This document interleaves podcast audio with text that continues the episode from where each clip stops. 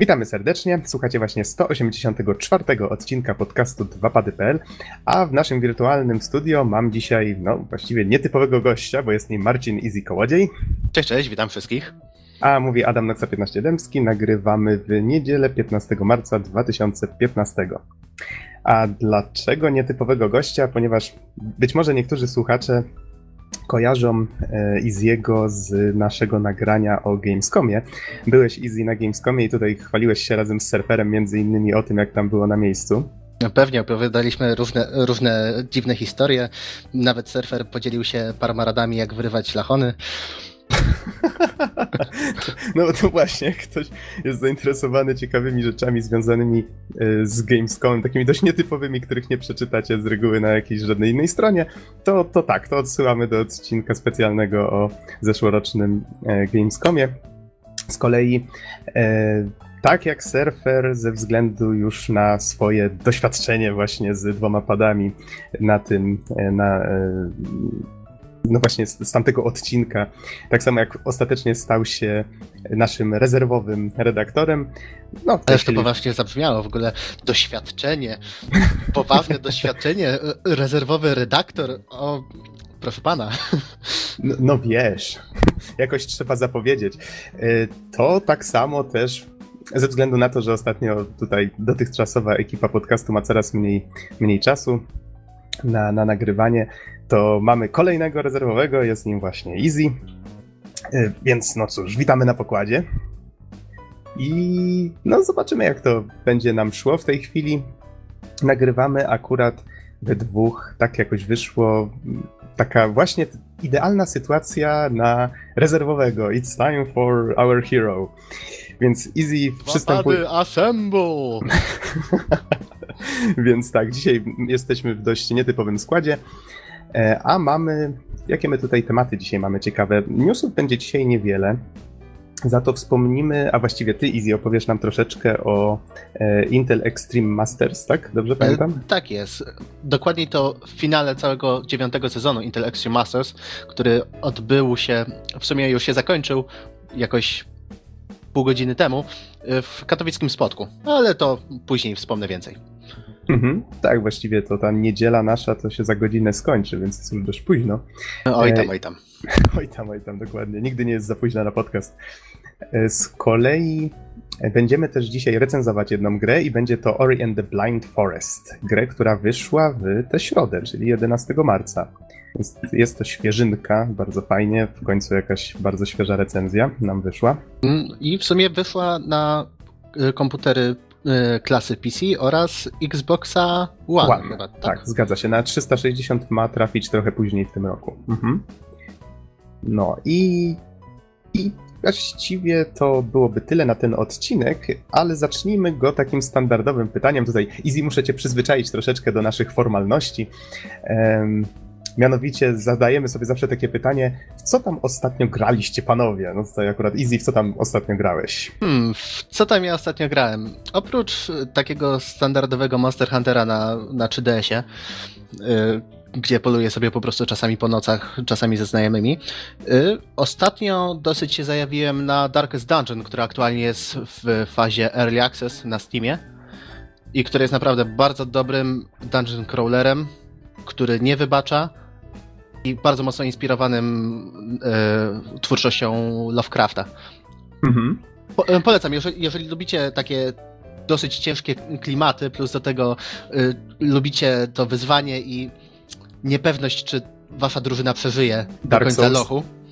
No, tylko że wiesz, w Dark Soulsach to tylko kierujesz jedną postacią. A tak to mhm. masz, y, y, wybierasz cztery postacie z całej swojej drużyny, która może tam liczyć w zależności od tego, jak bardzo sobie ulepszysz y, taki jeden budyneczek, to możesz powiększać cały czas roster, ale wyruszasz do, do lochów cztery osoby i tam się róż, dzieją różne rzeczy. Musisz pilnować nie tylko zdrowia swoich bohaterów, w sensie takiego fizycznego hapsów, ale także zdrowia psychicznego, dlatego, bo czasami zdarza im się świrować. O, to brzmi ciekawie. To Jezu. wiesz co? Y, powiedz, czy planujesz recenzję może tej gry, bo jestem zaciekawiony. Mm, wiesz co, może najpierw bardziej zajawkę, mhm. jako że to jest dalej early access, ale jak, jak tylko wyjdzie pełna wersja, to jak najbardziej sędzią. Okej, okej. Y, I wspomniałeś jeszcze. y, mm, ja- Jaka była pierwsza gra, jaką wymieniłeś? Y, Monster Hunter. A, to, to był ten, Monster Hunter 4 Ultimate. Y, Tak jest, dokładnie. Przeszedłem ostatnio demko. Powiedz mi, mm, co, co takiego fajnego jest właśnie w Monster Hunterze? Bo ja jakoś tak próbowałem się przekonać do tej gry. E, Fajnie, że w tej wersji na 3DS-a w końcu jest gra przez neta. Można już e, łączyć się w drużyny przez sieć. Pamiętam, że w poprzedniej tego nie było i to mnie w demku strasznie odepchnęło. I powiedz mi, czy faktycznie fajnie się poluje na te potwory razem? Wiesz co, powiem ci, że akurat dla wielu ludzi Monster Hunter ogólnie jako seria jest taka bardzo polarna. Na zasadzie albo ludzie ją kochają, albo nienawidzą. Dlatego, Aha, okej. bo to jest gra, która nie wybacza, która jest ciężka i która uczy cię, że jeżeli chcesz na coś zapolować, na coś większego, musisz się dobrze przygotować. I to nie tylko jeżeli chodzi o wyposażenie, w sensie ekwipunek, zbroja, broń, wszelkie przedmioty leczące, jakieś bomby, strzały i tak dalej, ale także jeżeli chodzi o samo poznanie, poznanie potwora, w sensie jakie ma nawyki, jakie ma, y, jakie ma mm, ataki, co robi, jak jest zagrożony. Więc niektórzy nie potrafią się prze, przez to przebić i po prostu nie Mhm. podchodzi im sama mechanika, która się wydaje trochę ociężała. Tak, to prawda, też odniosłem takie wrażenie. Ale że ta właśnie... postać się tak porusza bardzo, powiedzmy, zadajesz atak i nie możesz zbytnio nic zrobić w momencie e, robienia tego ataku, dopóki on się nie skończy, czyli tak inaczej niż w takich standardowych slasherach, co nie? Dokładnie, musisz zaplanować każdy swój ruch. Ale to też powiem ci, że to wszystko zależy od broni, nie? Dlatego, bo każda, każdą bronią się walczy zupełnie inaczej. Aktualnie ich jest chyba 15 czy, czy 16, jakoś tak. W najnowszej odsłonie doszły dwie nowe. Nie, więc każdy znajdzie coś dla siebie, jeżeli tylko poszuka, ale też właśnie tak jak mówię, trzeba się przebić przez wszelkie tutoriale, które na szczęście w czwórce są dosyć okrojone i w dosyć przystępnej formie. Mhm. A poza tym No, polowanie na gigantyczne wiwerny z trójką swoich znajomych, no proszę cię, to musi być świetne. No właśnie, ten koncept mnie tak kusi, żeby może w tę grę zainwestować. A jeszcze ostatnio, teraz byłem przez luty zajęty pisaniem pracy magisterskiej, teraz już mogę myśleć o takich rzeczach, żeby może zaopatrzyć się w tego New 3DS-a, a wiem, że gra wspiera y, i tą drugą gałkę, tak? I Właśnie ta druga gałka się bardzo przydaje, szczerze powiedziawszy, dlatego, bo do rozglądania się. do rozglądania się, no to znaczy da się przyzwyczaić jeszcze na starym, na starym 3DS-ie, ale no nie oszukujmy się, pomaga ta gałka. Mhm. Okej. E, Z kolei w co ja tam ostatnio grałem? Hm, w co ja ostatnio grałem? No grałem w Ori. Zbytnio nie miałem czasu w nic innego zagrać. Ogólnie rzecz biorąc, my dzisiaj nie planowaliśmy tej recenzji. Nawet nie planowaliśmy... Yy... Znaczy inaczej. Plany były inne. Mieliśmy nagrać tak jak, e, tak jak zapowiadaliśmy w poprzednim podcaście, miała być teraz recenzja Dying Light. Okazało się niestety, że Don ma poważne problemy z netem i no właśnie między innymi dlatego go dzisiaj z nami nie ma. Ale stwierdziliśmy, że w lutym mieliśmy już, no tutaj przepraszam za to raz jeszcze, potężną obsuwę te trzy tygodnie i nie chcieliśmy, nie chcieliśmy, żeby kolejny podcast znowu tutaj się pojawiał z opóźnieniem, więc stwierdziliśmy, że nie, musimy nagrać, więc chociaż te dwie osoby trzeba zebrać. I tutaj surfer niestety się wykruszył, Don z Norbertem dopiero będą mogli na następnym odcinku i tak dalej, i tak dalej. Ostatecznie stanęło na tym, że e, okej, nagrywamy o Ori i musiałem tego Ori skończyć dużo wcześniej, bo byłem przygotowany na to, że recenzja będzie tydzień później. I, i dzisiaj, dzisiaj w nocy, właściwie jak usiadłem do gry, to skończyłem w nią grać o 7.30 rano. Tylko po to, żeby się przygotować dzisiaj na recenzję. A i tak się okazało, że miałem dzisiaj masę czasu jeszcze, żeby w nią grać, bo nagrywamy prawie o północy, więc No tak- tak to jest Ja niestety nie skończy, jeszcze nie skończyłem, jeszcze za, zabrakło mi dosłownie godzinki, tak żeby, tak żeby to kończyć, ale no tak około. No, ale już praktycznie kończę, ale wiesz co, powiem ci, że po prostu to zabrzmiało jakbym był ostatnią deską ratunku, jak w ogóle, a, wszystko się sypło, a, no to weźmiemy go, niech będzie. Tutaj uspokajam i z jego zaprosiliśmy jako rezerwowego dużo wcześniej. Ta sytuacja wyniknęła, Wyniknęła nagle. wyniknęła nagle, tak przedwczoraj czy wczoraj, już nie pamiętam A, a dokładnie. jeszcze ten, co do Dying Lighta, nie, no to w Mhm. sumie Orient the Blind Forest to trochę jest taki Dying Light. Y, Nie rozumiem jeszcze raz. No, bo w końcu przecież o czym jest Ori and the Blind Forest? O umierającym świetle.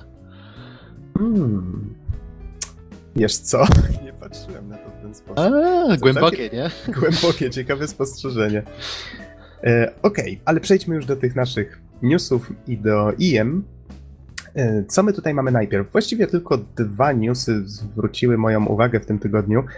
Może było tego dużo więcej, ale nie śledziłem jakoś szczególnie serwisów z wiadomościami ostatnio. E, To, co może tutaj warto wymienić e, a propos tematów, które już były. Recenzowałem no, dość dawno Remember Me, czyli grę od Don't Not Entertainment. To są twórcy. E, Jak ta gra się teraz nazywa? The Life is Strange, tak? Life is Strange. A, samo Life is Strange, tak, Tak zgadza jest. się.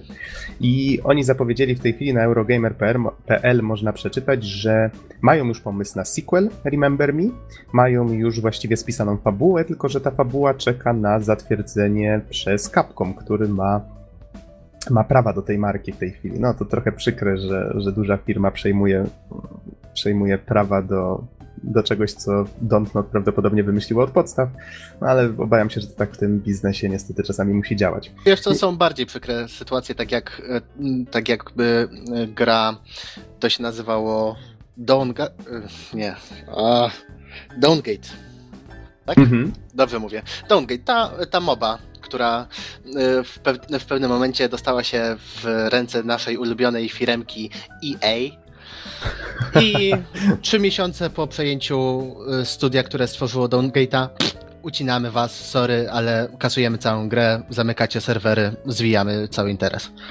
Y, Zwróć uwagę, że tak samo Shadow Realms e, też, właściwie żeśmy tydzień temu chyba o tym informowali, że Shadow Realms jakoś w lutym też zostało przez EA zamknięte. To jest ta gra, którą BioWare tak bardzo promował. No, właściwie dopiero zaczynali nad nią pracować. To miał być RPG, e, w którym setting miał być oparty na naszym świecie, ale miał być pełen ludzi z nadnaturalnymi zdolnościami. Y, Wiesz co, właśnie słyszałem, że wielu graczy i tam recenzentów, którzy mieli dostęp do jakichś bardzo, bardzo, bardzo wczesnych wersji, nie wypowiadała się zbyt super właśnie o tych Shadow Realmsach i to było na zasadzie, że a, bo setting jest taki zbyt generikowy, zbyt nijaki i w sumie też nie zbyt dużo mieli tej gry. No to można jeszcze zrozumieć, że okej, to nie wpasowuje się w nasze plany, prawdopodobnie nie będzie na to hypa, to się nie sprzeda, zamykamy. Nie? Ale kupić Mhm. studio tylko po to, żeby później zamknąć grę, która według mnie była naprawdę bardzo fajna i bardzo fajne y, od mechanicznej strony rozgrywki. y, Naprawdę bardzo ciekawe patenty wprowadzała w, do gatunku MOBA, a tu jednak, a sorry, zamykamy. E, A czy miałeś okazję zagrać? To był jakiś early access, czy coś E, takiego? To znaczy, wiesz co, to było w becie przez dosyć długi czas, więc pograłem ze znajomymi nawet całkiem sporo. Ale i było fajne, było ciekawe. y, Ogólnie oni promowali cały czas y, takim pięknym hasłem Break the Meta, czyli innym słowem, jeżeli chcesz grać gdzieś jakąś postacią, to bierzesz postać i tak jakby do niej dopasowujesz rolę. Dopiero rola to dawała jakiś zestaw umiejętności dodatkowych, który pomagał właśnie w konkretnej roli. Choćby tak jak w League of Legends są junglerzy, którzy idą do tego lasu, zabijają neutralne, y, neutralne potworki i tam ekspią.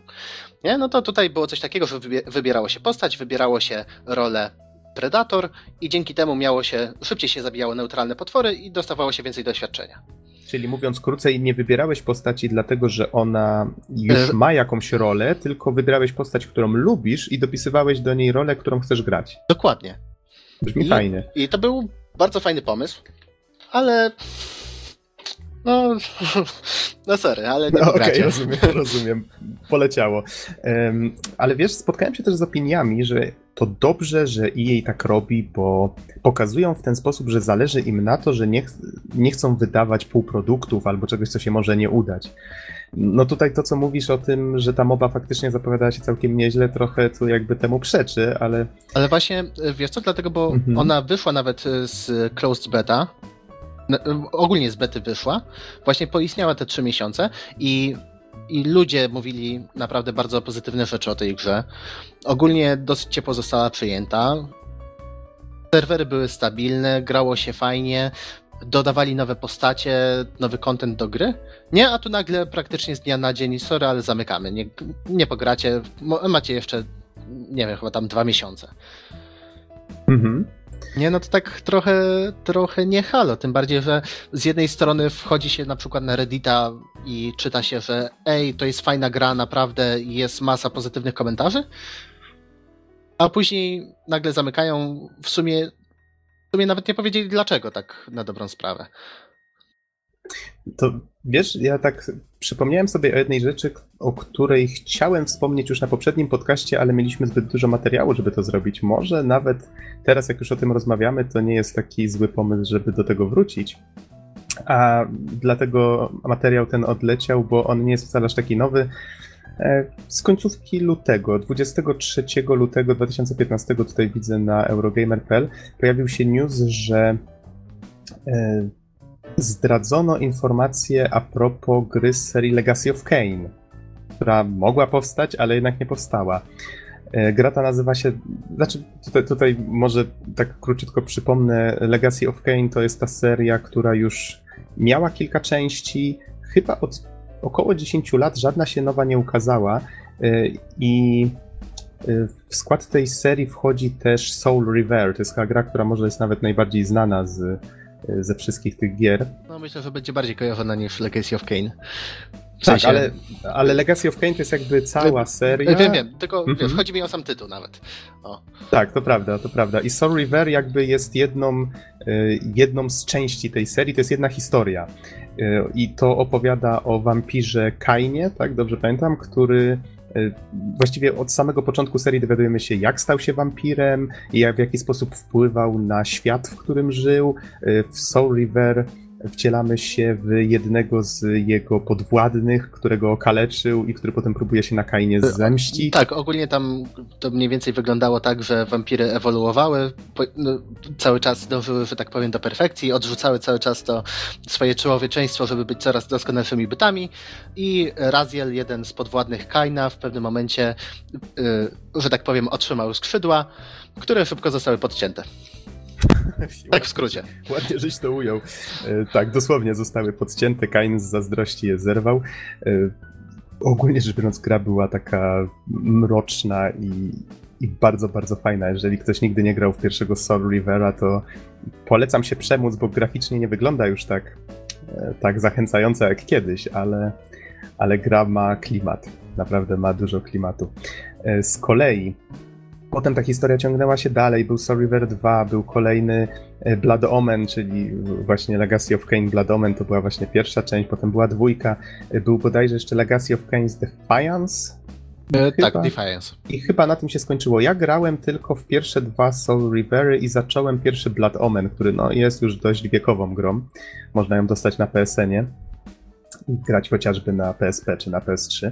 Ale już wracając do tematu, to jest historia, która jest strasznie rozbudowana. Myślę, można by jej poświęcić osobny, osobny podcast. Ja sam jestem ciekaw właśnie, jak ona dalej przebiega i na pewno kiedyś nadrobię resztę serii. Niemniej e, wypłynięcie tego tematu, że powstaje nowa część, bardzo mnie zainteresowało właśnie dlatego, że to taka dość mroczna, fajna seria. I gra, która, o której mowa, nazywałaby się Legacy of Kain Dead, Dead Sun, czyli Martwe Słońce. E, tutaj nie byłem przygotowany na to, że dzisiaj będziemy o tym mówić, więc nie przypomniałem sobie zbytnio tego tematu, ale zamieszczę pod podcastem e, trzy linki właśnie do Eurogamer.pl, jeden na cdaction.pl, też tutaj ten temat był poruszony, ale myślę, że trzeci z nich jest najważniejszy, bo to właśnie tutaj ten temat wypłynął. E, użytkownik forum NeoGAF o ksywce Mama Robotnik dość znany, jak widać, z y, wykrywania różnych, czy właściwie odgrzebywania różnych informacji na temat gier, które miały się ukazać, ale, ale nigdy nie ujrzały światła dziennego. Zamieścił temat, w którym y, i zamieszczał filmiki, screeny, informacje, które uzyskał właśnie od osób, które pracowały nad tą grą. I no, ludzie wypowiadają się na ten temat, on tam dorzuca kolejne informacje, jeżeli uda mu się czegoś dowiedzieć. No, oczywiście trzeba tutaj pamiętać o tym, że osoby, które dostarczają mu tych informacji, łamią klauzulę poufności, więc nie jest to dla nich zbyt bezpieczne. Niemniej jest to dość ciekawy temat i zacząłem go z chęcią zgłębiać, bo byłem ciekaw, jak co nas ominęło? O, może tak.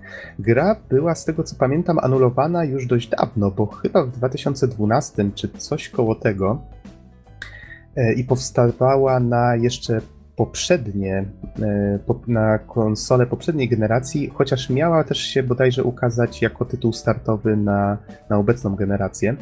Z tego co widzę, to właśnie między 2010 a 2012 roku, rokiem e, była tworzona gra. I, i, i hmm. Właśnie. To zaraz wkleję ci te materiały, które pewnie. mam, żebyś miał to samo. Bo tak jak mówię, nie, nie byliśmy przygotowani na rozmowę o tym. I to, co najfajniejsze w tym wszystkim, bo z reguły jak się pojawiają takie informacje, to pojawia się, nie wiem, jeden, dwa obrazki i ludzie sobie mogą pospekulować. W tym przypadku pojawiły się filmiki, w tym pół godziny bodajże, już nie pamiętam dokładnie, ale mnóstwo, mnóstwo gameplayu. Można można po prostu usiąść, obejrzeć i ma się wrażenie, że wow, ta gra zapowiada się genialnie i nagle człowiek sobie przypomina, że hej, ona została dwa lata temu anulowana i nigdy nie powstanie. I o, to, to, to, to, to wrażenie. No, no tak, dokładnie. No cóż, no zdarza się. No zdarza się, ale powiem ci, że gra naprawdę zapowiada się bardzo fajnie. Co prawda, tutaj fani e, różnie komentują. Jedni twierdzą, że system walki na przykład im się nie podoba, że jest zbyt Batmanowaty, bo faktycznie bardzo mocno kojarzy się z tymi nowymi Batmanami, ale mnie na przykład spodobała się historia, bo mamy tutaj bohatera umiejscowionego bardzo, bardzo w przyszłości e, świata Nozgoth, więc i to jest ciekawe, ta gra miała mieć multiplayer, który ostatecznie się ukazał. Single player został odcięty, a gra pod, od, pod tytułem Nozgoth ukazała się po prostu jako multiplayer. Już nie pamiętam kiedy, ale jakoś niedawno hmm? chyba. Tak, to znaczy oni byli jakoś dosyć długo w becie i niedawno wyszli z bety i teraz już można grać, ale bądź co bądź yy, ogólnie tak słowem wstępu o Nozgoth samym, to są walki chyba 4 na 4 yy, łowców wampirów przeciwko wampirom. Mhm. I nie... nawet pograłem, pograłem chwilkę, ale szczerze mówiąc nie było jakoś mega interesujące i wciągające. Mm, I jeszcze w sumie jeszcze grałem trochę za czasów bety, więc były i problemy z serwerami, i były problemy czasami z grą. Mhm. No cóż, no, ale bądź co będzie tutaj... warto zaznaczyć, że nie cała praca poszła na marne, tylko część chociaż została wyłuskana i no tu też nie do końca, bo jak zacząłem się wczytywać, to okazało się, że twórcy poświęcili na rozwój tego projektu jakieś 3 lata. 3 lata, czyli to nie jest tak, że stworzyli powiedzmy przez pół roku jakiś rozbudowany prototyp, czy, czy przepraszam, coś w tym rodzaju. I i, wtedy powiedzmy wydawca powiedział, że nie, jednak tego nie robimy, tylko minęły trzy lata, ponoć pracownicy przychodzili do pracy nawet w weekendy, tak byli zaangażowani w projekt. No, czy byli zaangażowani w projekt, czy ich zmuszano do tego, to już zupełnie inna kwestia. Game dev to niestety głęboki temat pod tym względem. Niemniej to, co zrobili, wygląda bardzo fajnie. Przypomina klimatem, kolorystyką, mnie przynajmniej, tego pierwszego Soul Rivera. Widać, że właśnie pierwszym Soul Riverem był, tutaj był najmocniejszą inspiracją ten właśnie pierwszy Soul River. E, fabuła jest tak popchnięta w przyszłość w świecie gry, że właściwie nie można tego potraktować jak reboot, ale z drugiej strony fabuła poprzednich części prawdopodobnie byłaby no, nie, niezbyt istotna, więc na pewno byłoby to dobre wejście do serii. Załóżmy. Wiesz, może nie spin-off, dobre wejście do serii dla osób, które nie mają pojęcia o poprzednich częściach. Hmm? Wydaje mi się, że o coś takiego chcia, no, chciano uzyskać. Nie Tym bardziej, że rzeczywiście fabuła mhm. poprzednich części była dosyć zaplątana z różnych powodów. To i tak, podróże w czasie, e, zabijanie tak. samego siebie i takie I jeszcze nie zapominajmy o tym, że Soul River 1 był praktycznie grą niedokończoną i dlatego wiele wątków nie zostało wytłumaczonych, bo po prostu deweloperzy nie mieli czasu. Mhm. A to jest też ciekawe, bo powiem ci, że trochę nam się ten temat rozwleka, ale okej, okay, to już poświęćmy mu chwilkę. Myślę, że nam to nie zaszkodzi. E, Mama Robotnik, właśnie ten ten e, użytkownik NeoGafa, on już w, w, tej serii, w samym Legacy of Kane, założył na jej temat kilka tematów, w których wypowiada się na temat poprzednich części. Y, więc można na przykład z jednego z tych tematów dowiedzieć się, jak miał wyglądać pierwszy Soul River, i muszę przyznać, że czytałem to zafascynowany, bo na przykład opowiada o tym, jakie inne zakończenie miało być, co miało się naprawdę w tej grze wydarzyć i tak dalej i tym podobne. Świetna rzecz, jak ktoś przeszedł tę grę. A po drugie, założył też temat, w którym opisał gry, które w tej serii miały się okazać i się nie ukazały, bo też zostały anulowane. I się okazało, że tych gier było więcej niż tych, które się ostatecznie ukazały jak to zobaczyłem, to nie mogłem uwierzyć własnym oczom. I każda z nich jest tam mniej lub bardziej opisana. Czasami jest to powiedzmy kilka zdań screen, czasami jest to jakiś większy wywód na ten temat. Czasami podparty jakimiś fragmentami wywiadu, więc jest to bardziej oficjalne. Czasami właśnie to jest taka, taka bardziej podjazdowa robota, jak w tym przypadku. Niemniej Legacy... Mhm. E, e, pokazaliśmy wam mniej niż, e, niż tak na, na dobrą sprawę zaplanowaliśmy. Co znaczy? Co masz na myśli? To, to znaczy, więcej anulowaliśmy gier, A. niż w sumie sami wypuściliśmy. No ale to, to jest w sumie ciekawe, jeżeli ktoś się interesuje właśnie i rynkiem gier, i historią jakiejś serii, to, to myślę, że go ten temat może zainteresować. Tym bardziej, że to jest to znaczy, anulowane gry nie są aż, tak, aż taką rzadkością, ale żeby anulować więcej niż się wypuściło z jednej serii, to, to, to, jest intrygujący przypadek, szczerze mówiąc. Totalnie nie widziałem, ale chyba będę musiał się wczytać w końcu. W, to właśnie tak jak mówię. Mhm. Nie, nie jestem przygotowany do tego tematu, więc nie pamiętam dokładnych liczb, ale być może tych gier było nawet 10, ale to tak mówię, mogę źle pamiętać. To ja to czytałem z jakieś 2-3 tygodnie temu. Więc no, to, to faktycznie robi wrażenie, ale ta seria zawsze była dość kontrowersyjna. No w tym przypadku, w przypadku Dead Sun, które no, jak wiemy już się nie ukaże, chociaż jak czytałem tego newsa, obejrzałem te gameplaye, tak po cichu liczyłem, że nagłośnienie tej sprawy może zmusi e, Square Enix, bo to oni w tej chwili mają prawa do tej marki, do tego, żeby rozważyć te decyzje, ale no, wątpię, żeby to miało miejsce.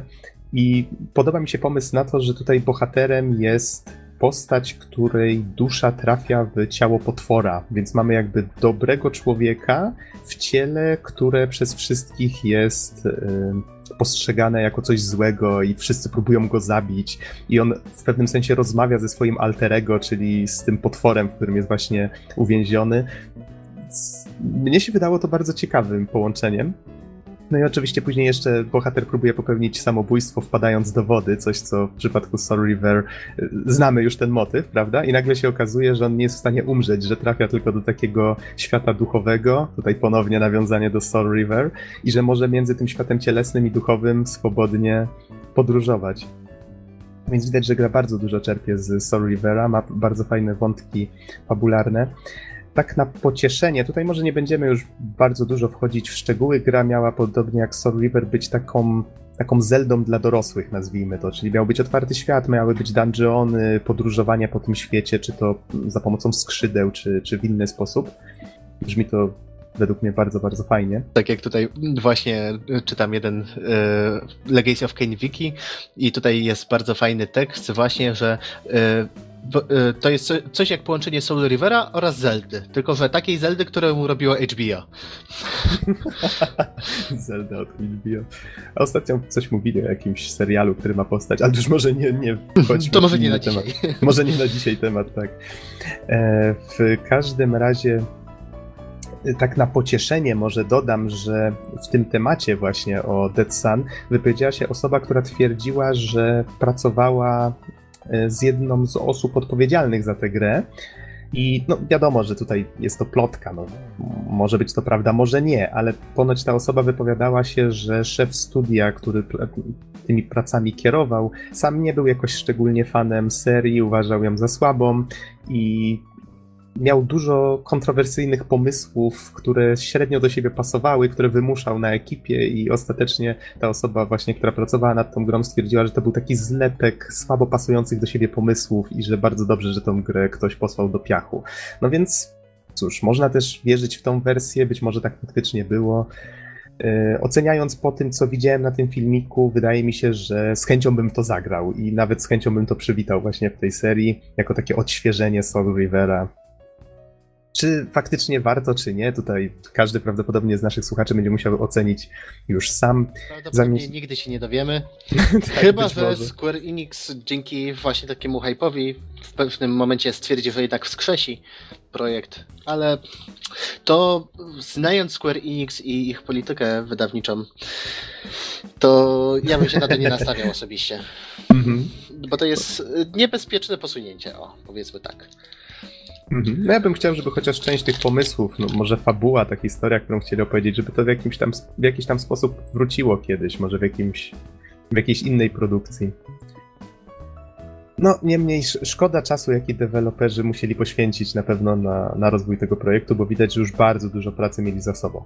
No, ale to już tak Pewnie w ramach 3 ciekawostki. Lata, 3 lata poświęcili, plus do tego nie mogli się nawet na ten temat wypowiedzieć, nie wiem, przez, przez NDA. Prawda? To jest przykre. To, to jest dopiero ból. No, dokładnie. Chcesz się pochwalić z całym światem, jaką fajną grę robiłeś, albo chociaż, no nie wiem, zebrać jakiś feedback, jakikolwiek, co nie? I nie wolno ci o tym mówić. To jest. To, to jest przykre niestety, no ale tak to działa w tej branży czasami. Zostawmy ten temat. Tak jak wspominałem, nie planowaliśmy o nim mówić, tak nietypowo troszeczkę wyszło. E, z innych rzeczy, wracając do tego, o czym, od czego zaczęliśmy. Zaczęliśmy o, rozmawiać o Remember Me, przeszliśmy do EA, tak, do anulowania gier. E, rozmawialiśmy o tym, że opinie są podzielone. Niektórzy chwalą EA za to, że nie boi się kasować gier, które mogą być słabe. No tutaj, jak widać, kontrprzykład czasami to może być dość przykre. E, przechodząc do kolejnego newsa, jak widać, mamy tylko dwa, ale ten jeden zajął nam już spokojnie z pół godziny. No tak się martwiłem, że nie będzie o czym mówić. E, z kolei kolejna rzecz, która zwróciła moją uwagę, ze względu na to, że śledzę ten projekt już od jakiegoś czasu i e, już nawet o nim wspominałem na podcaście. Projekt nazywa się Sol Contingency i zaczynał jako panowskie przerzucenie Descenta, czyli tej starej strzelanki, w której kierowało się stateczkiem w kopalniach w kosmosie. Można się było obracać w każdym kierunku. To było nazwane e, Six Degrees of Freedom, czyli sześć tak, stopni wolności. Swobody, tak, dokładnie. E, I no, latało się, strzelało, ratowało górników przed robotami, które oszalały. I fani postanowili, że wskrzeszą ten pomysł na Unrealu. Na UDK jeszcze wtedy.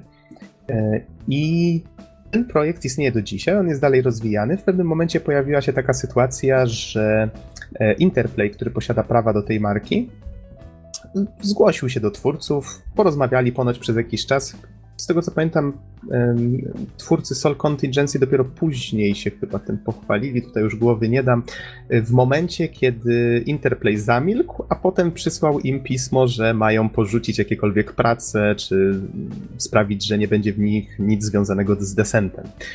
No, oczywiście osoby zainteresowane tym fanowskim projektem były bardzo zawiedzione. Sprawa odbiła się echem, bo nagle wszyscy zaczęli o niej pisać, więc może nawet dla samego Soul Contingency się to się to skończyło lepiej niż, niż gdyby było cicho na ten temat. Niemniej wiemy już, dlaczego Interplay tak zaporowo tę sprawę rozegrał. Mianowicie już trwały prawdopodobnie prace nad nowym Descentem i ten Descent nazywa się Descent Underground. Trafił na Kickstartera i z tego co widzę, twórcy mają jeszcze 26 dni do zebrania 600 E, tysięcy dolarów, zebrali w tej chwili 181 tysięcy, no i wpłaciło prawie 3000, 3000 osób już te pieniądze, więc widać, że są zainteresowani tą serią. Zainteresowani, ale chyba nie nazwałbym tego jakoś zbyt wielkim sukcesem kickstarterowym. to, to... Przynajmniej, przynajmniej na razie proszą o dość sporo pieniędzy, to fakt, to fakt, chociaż zwróć uwagę, że ludzie trochę ostrożniej teraz podchodzą do Kickstartera, mam wrażenie.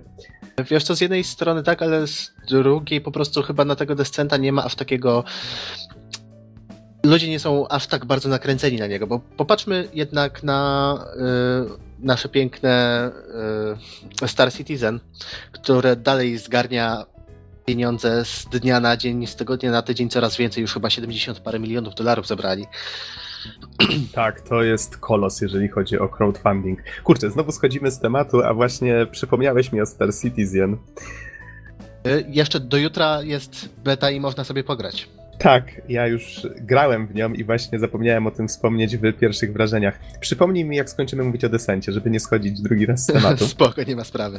E, To w każdym razie Descent Underground. Descent, przepraszam. Descent. Solidne podziemia, nie ma co. No, takie całkiem spoko. takie całkiem spoko. E, Descent Underground e, powstaje, ma być ponoć oparty na. Nie wczytywałem się, przyznam szczerze, zbytnio w tego Kickstartera. Y, bo jakoś mnie on do siebie nie przekonał. Dużo bardziej podoba mi się to, co tworzą goście z Soul Contingency. Widać, że to ma w sobie tą duszę tego starego Descenta. Z kolei ten Descent Underground sprawia wrażenie czegoś, co ma być grą multiplayer. Z tego, co tam czytałem w komentarzach, opartą prawdopodobnie na mikropłatnościach, kupowaniu różnych części do statku i innych takich rzeczy. To nie brzmi zbyt fajnie.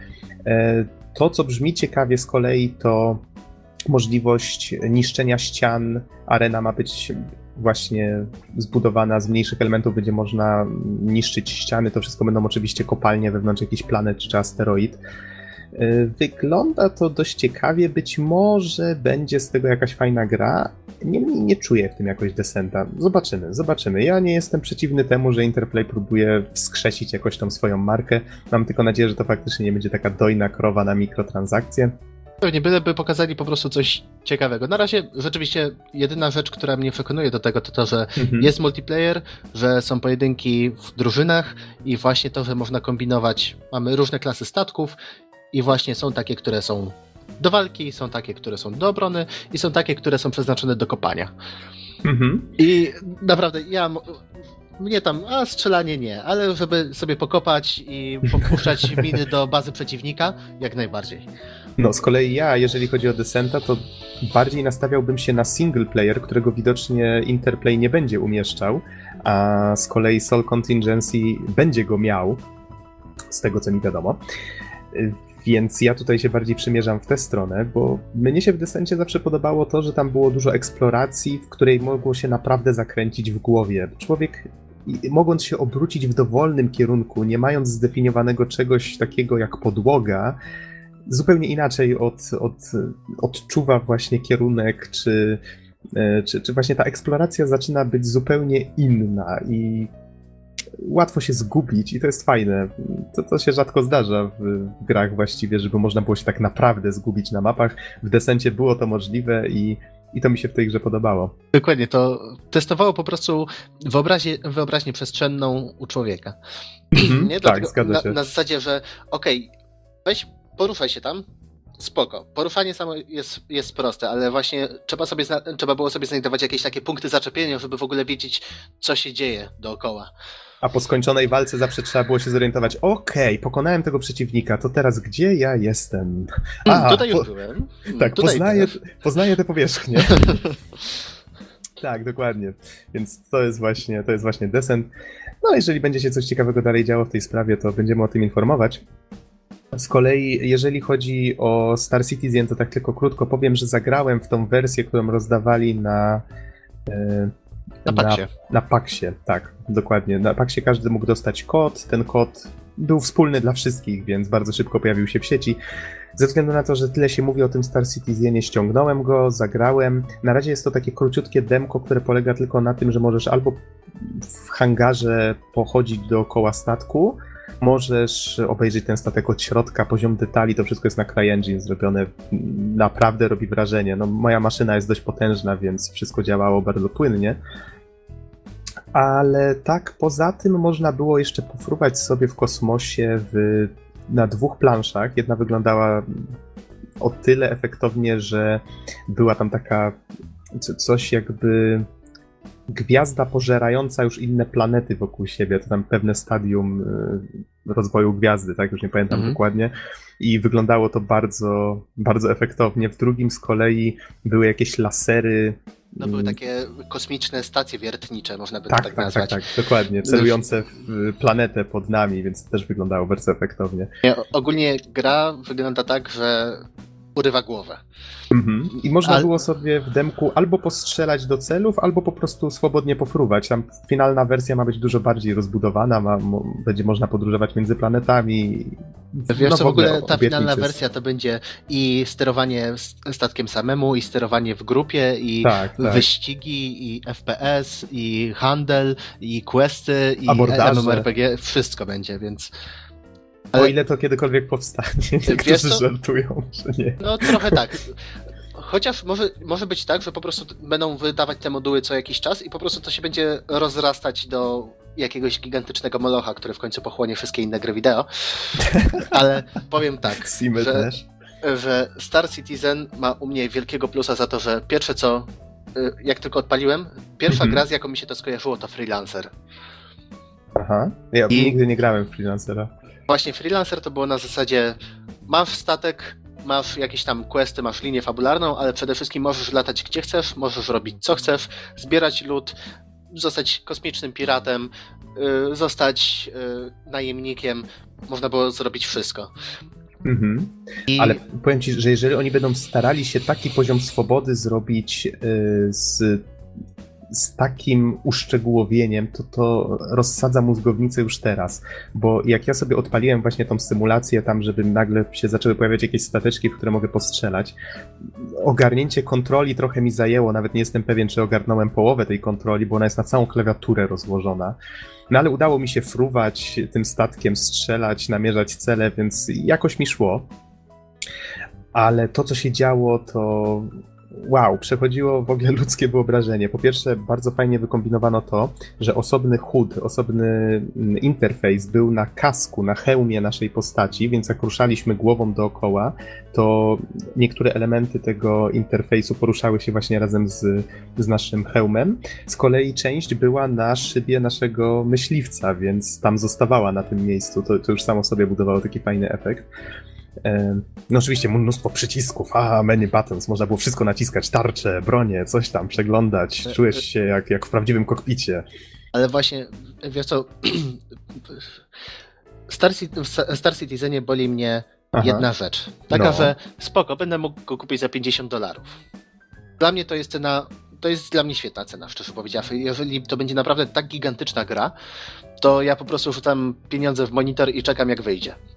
Mhm. Ale to będzie się wiązało z większymi kosztami, dlatego, bo będę musiał do tego kupić Oculusa i joystick z przepustnicą.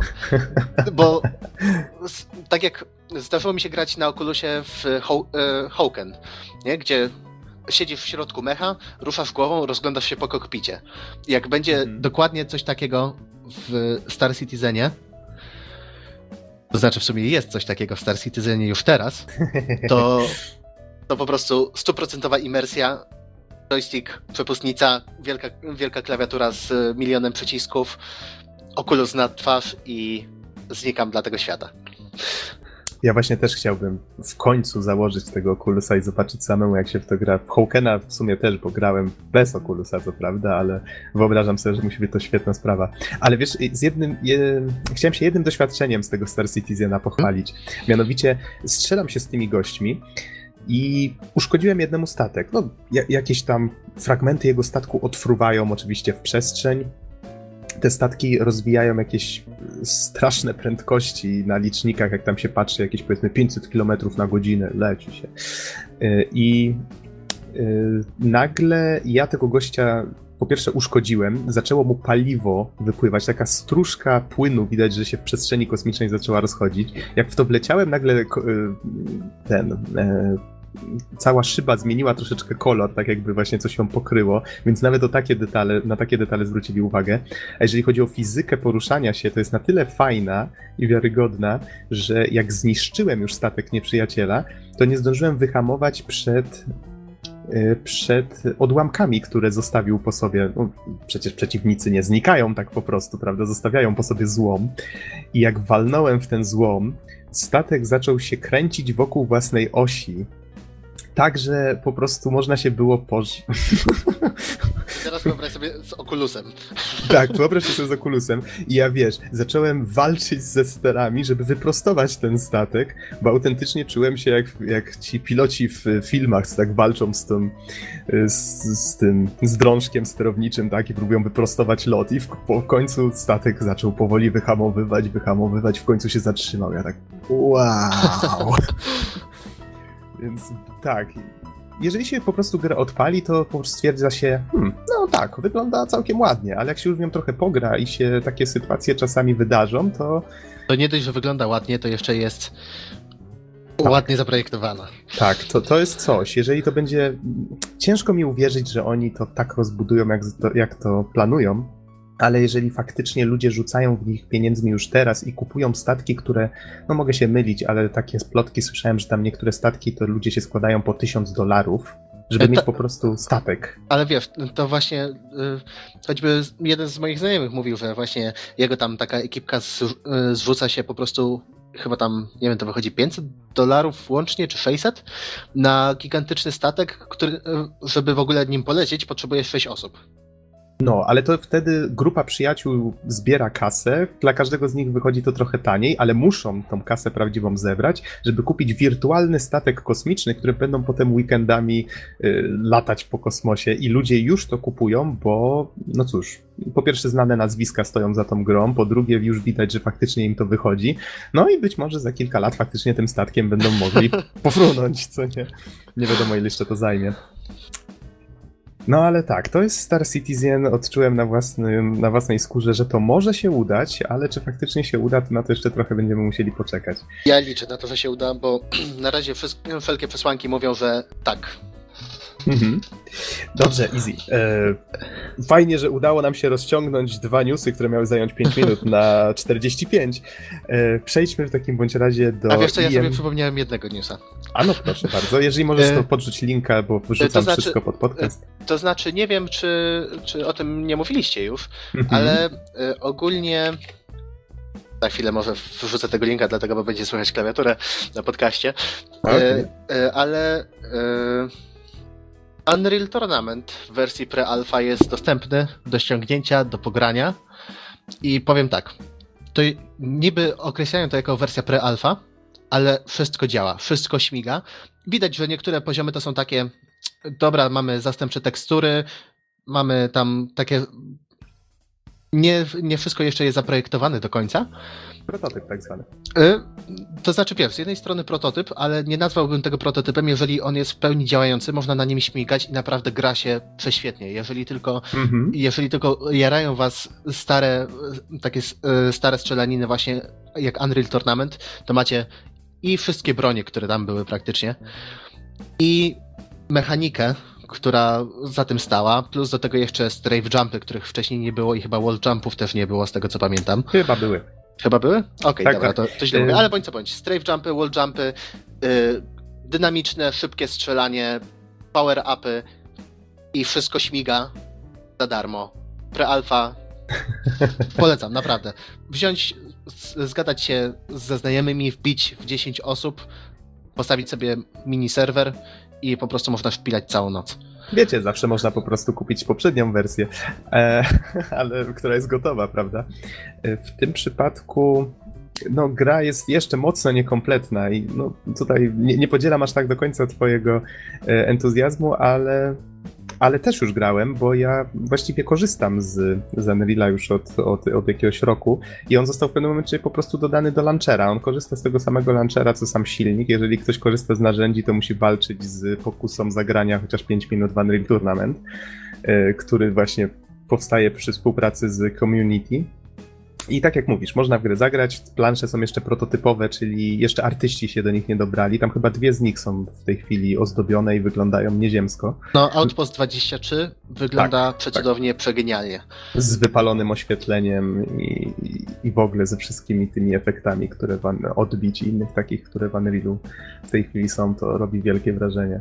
No to tutaj już tak, zostawmy ten temat może, może na tym. Warto sobie ściągnąć, bo przypomnę o tym, o tym akurat żeśmy wspominali, że Unreal jest e, w tej chwili darmowy i i Unreal Tournament teraz też będzie grą darmową. On w tej chwili można w niego zagrać, on nie jest gotowy, on jest w prealfie, ale on będzie darmowy cały czas. Twórcy będą zarabiać na przedmiotach, które będą tworzyć sami gracze. Oni też będą mogli na tym zarabiać, czyli taki troszeczkę model e, ściągnięty od Valve. Trochę tak, ale to jest dobry model według mnie. Teraz będzie można kupić w Unreal Tournament czapeczki. I PS, tak, to prawda, to jest oficjalne, już nawet jest instrukcja, jak je robić. Nie tylko czapeczki, ale także skórki na bronie, nie zapominaj. Ale będą czapeczki. Dobrze, easy. E, Przejdźmy do jednego z tematów głównych, czyli Intel Extreme Masters. Czy uda ci się w 15 minut zmieścić maksymalnie? Myślę, że się da.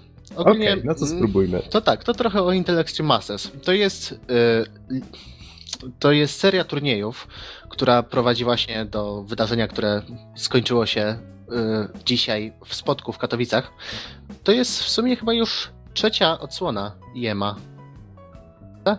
Tak jest. Czy... Nie jestem pewien. Powiem tak, ja jestem zielony w temacie. Ja, jeżeli chodzi o e-sport, bo to jest impreza esportowa, która się odbywa już w Polsce, tak, od jakiegoś czasu, ale ona jest znana na całym świecie ogólnie rzecz biorąc, to ja jestem kompletnie zielony, bo ja ani nie oglądam, ani się zbytnio nie interesuję grami, które są tam pokazywane, więc tutaj właśnie oddaję tobie mikrofon i, i może tak, spróbuj przedstawić e, IM z właśnie tak, jakbyś chciał zachęcić naszych słuchaczy, którzy też się nie interesują podobnie jak ja tematem, e, do tego, żeby jednak się nim zainteresować. Co jest ciekawego właśnie w tej imprezie, dlaczego warto ją obejrzeć, e, może też na przykład jakie Polacy odnoszą sukcesy na tych imprezach, bo wiem, że jakieś odnoszą. Okej, okay, no to po pierwsze parę pytań. Czy lubicie gry? Czy lubicie oglądać jak ktoś gra? Czy chcecie zobaczyć mistrzów Counter-Strike'a, w StarCrafta, w League of Legends? Jeżeli odpowiedzieliście twierdząco na którekolwiek z tych pytań, idźcie na IM. To jest gigantyczna impreza, to jest święto esportu.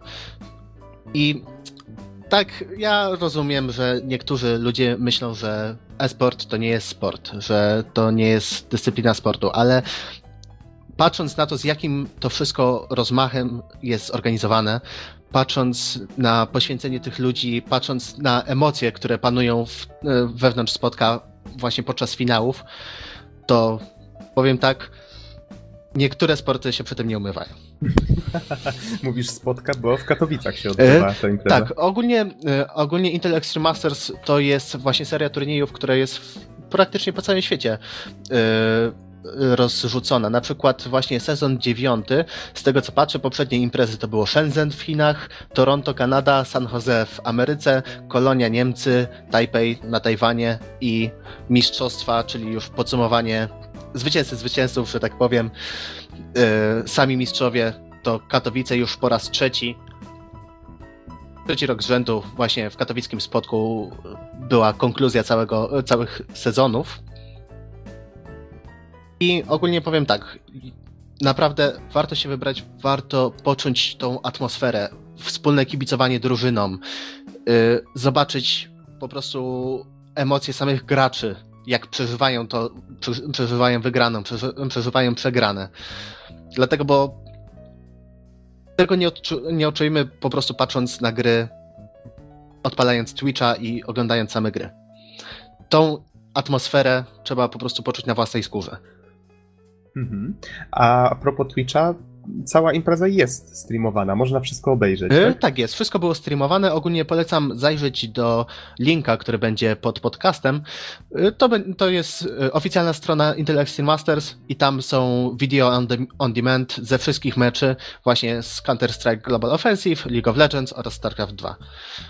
I mhm. naprawdę, zobaczcie sobie, choćby zobaczcie zajawki, zobaczcie jakieś jakieś losowe gry, żeby zobaczyć z jakim rozmachem to zostało przygotowane. Gigantyczna scena główna, w, y, na której były rozgrywane wszystkie finały i praktycznie cały spodek wypełniony ludźmi. Czyli to jest trzecia edycja w Polsce, tak? Yy, tak, to jest. I, I, właśnie co ciekawe, to, to są mistrzostwa już całości, całości sezonu, więc to też jest bardzo ważna informacja. Czyli Katowice mają się czym pochwalić. Mają się czym pochwalić, chociaż szczerze powiem, że będą musieli się postarać o lepsze miejsce. Jest aż tylu chętnych? Wyobraź sobie półtorej godziny kolejki, które czekają na wstęp i które praktycznie się odbijają od drzwi, dlatego bo już jest komplet, tak powiem, komplet ludzi w spotku. Aha. Ja ogólnie... I to tak rok w rok.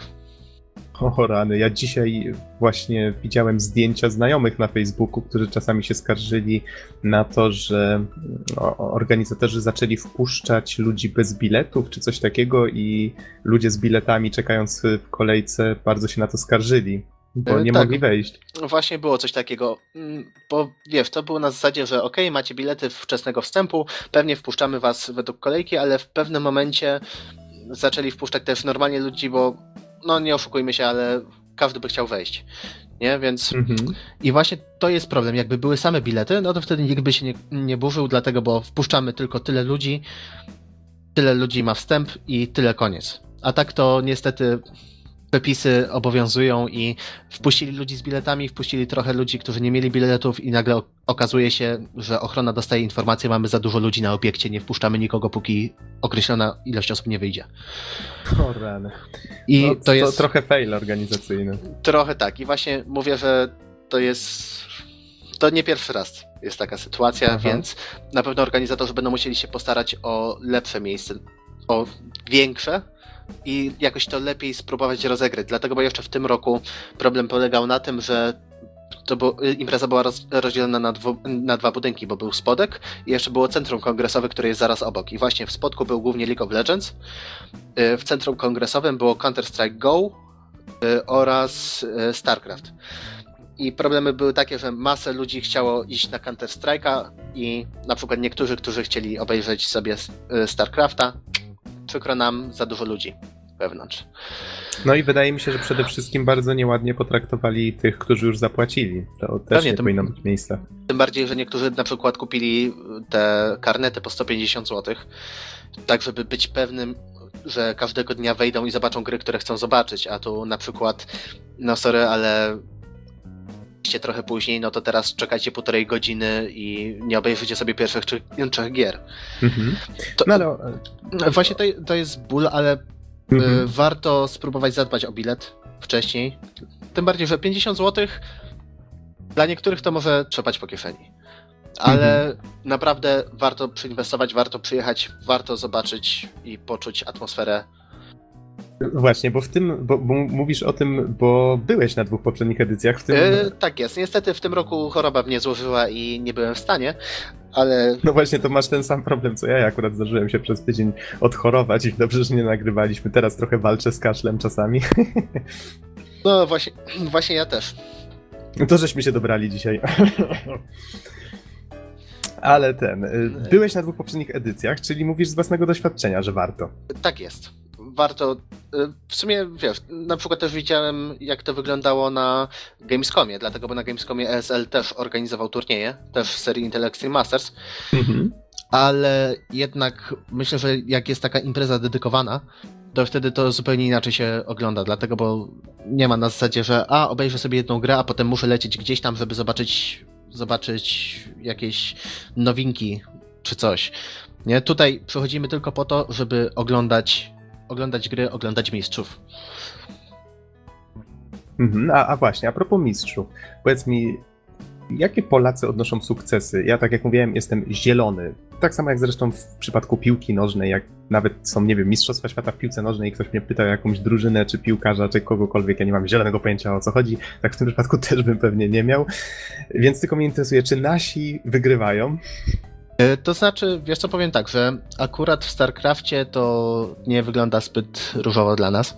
E, Głównie większość graczy to Koreańczycy i oni się dostają właśnie z, z dlatego, bo żeby w ogóle zostać zaproszonym na Intel Extreme Masters na e, World Championship, to trzeba wygrać jeden z poprzednich, to znaczy być w czołówce jednego z poprzednich IEM-ów. E, Właśnie z, z tych niemistrzowskich, nie w Katowicach. I większość dostają się Koreańczycy. No nie oszukujmy się, ale e, warto nadmienić, że e, jeden z ulubionych polskich graczy Counter-Strike'a, Pafa Biceps, tutaj pozdrowienie dla teamu Biceps, my friends. E, ten, właśnie w zeszłym roku Virtus Pro, drużyna, w której gra Pafa, zgarnęła mistrzostwo. O, to nieźle. I Znaczy nieźle, to super. To świetnie. Wiesz co, oni naprawdę grają, grają rewelacyjnie, grają, grają świetnie. Warto, warto popatrzeć na ich gry. Niestety w tym roku się nie popisali i odpadli w półfinałach. I No tak jak sam Pasza nie mówił, tak źle. no nie tak źle, ale stać ich było na więcej. Nawet sam Pasza właśnie w wywiadzie dla TVN24, który można zobaczyć na necie i który pokazuje, że polskie dziennikarstwo nie jest takie świetne i się nie przygotowuje wcale do wywiadów, ale to mniejsza. Ma, mam rozumieć, że w temacie gier nie są zbyt obeznani, nawet jeżeli nie mówią o nich w negatywnym świetle. Właśnie, tak? właśnie jak nie mówią negatywnie, to nie są obeznani. Tak, bo tak to są przynajmniej pseudo-obeznani. Okej, okay, rozumiem. To już nie wrzucajmy na mainstreamowe media, ale wiem o co ci chodzi.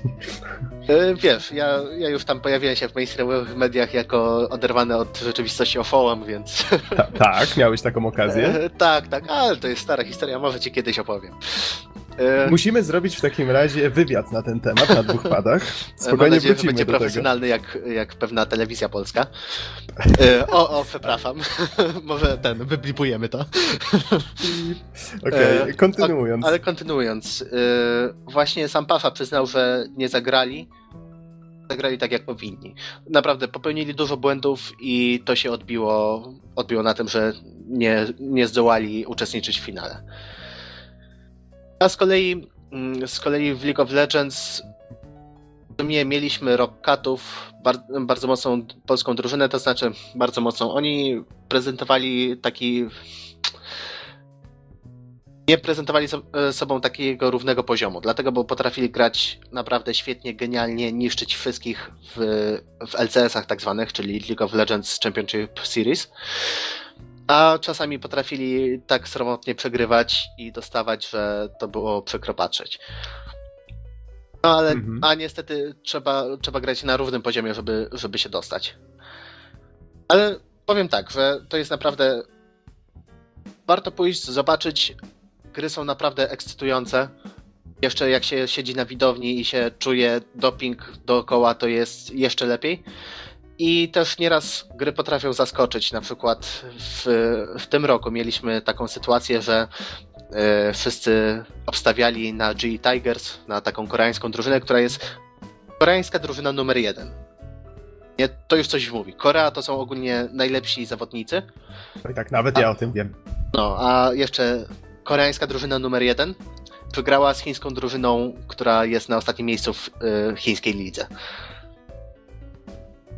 I to było.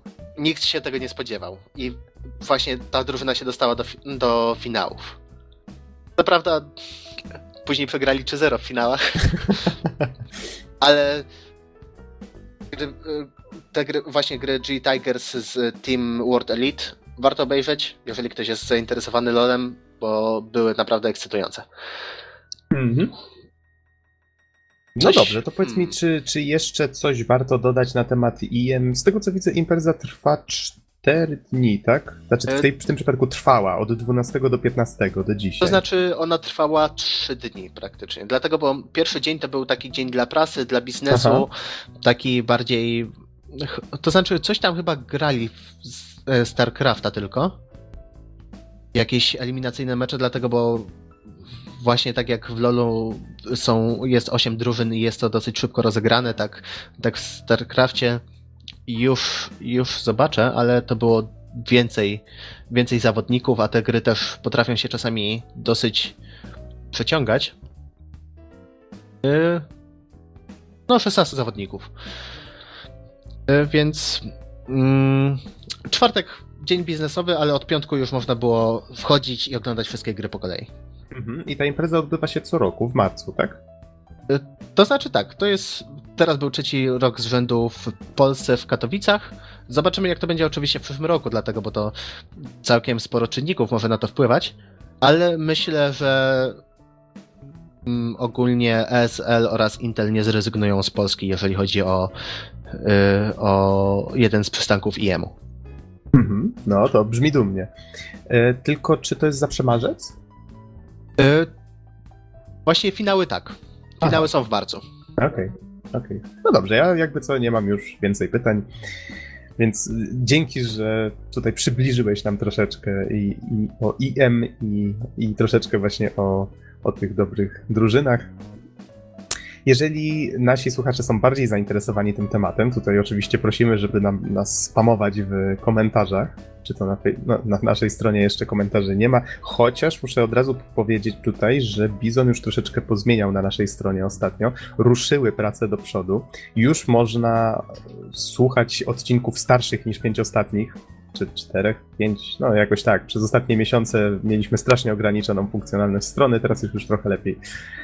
Więc tu, tu już od razu muszę zakomunikować.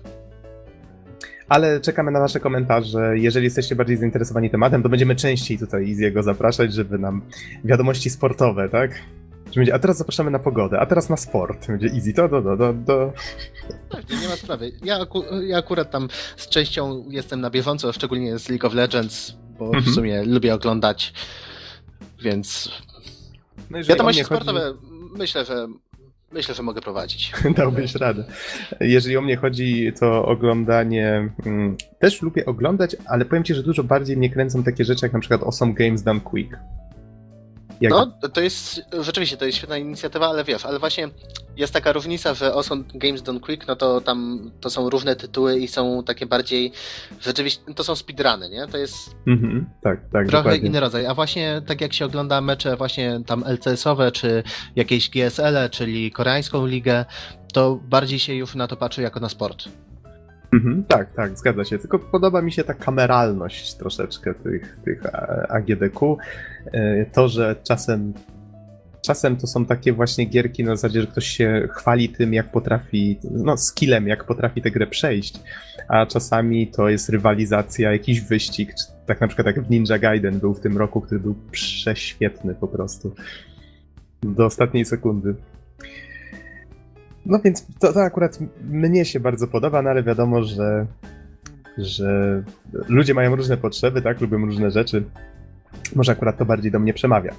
Przechodząc dalej, przejdźmy do recenzji, czyli do drugiego tematu głównego. Już recenzją zakończymy.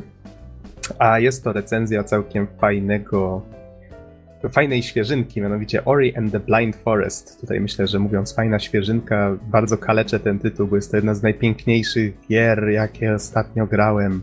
W sumie nawet nie tylko najpiękniejszych, jeżeli chodzi o, o oprawę audiowizualną, ale także mm, jeżeli chodzi o taki przekaz emocjonalny. Tak, tak. Co prawda nie jest to. Myślę, że nazywanie tej gry wybitną byłoby raczej przegięciem, ale faktycznie potrafi grać na, na emocjach i stara się to robić. Ale zacznijmy może od początku. Y, Tutaj patrzę, co ciocia Wikipedia mi podpowiada. Grę stworzyło Moon Studios, wydało ją Microsoft Studios, więc nie ma się co dziwić, że można zagrać w nią na, jak już tutaj Easy wspominał na początku podcastu, na Xbox One. Całe szczęście ukazała się też na PC tego samego dnia i ma się też pojawić później w 2015 na Xboxa 360. Powstała na Unity. Z kolei miała swoją premierę 11 marca, czyli, czyli w środę. Mm, O, wybił nam poniedziałek, bardzo fajnie, 4 minuty temu. E, Więc gra ma raptem kilka dni.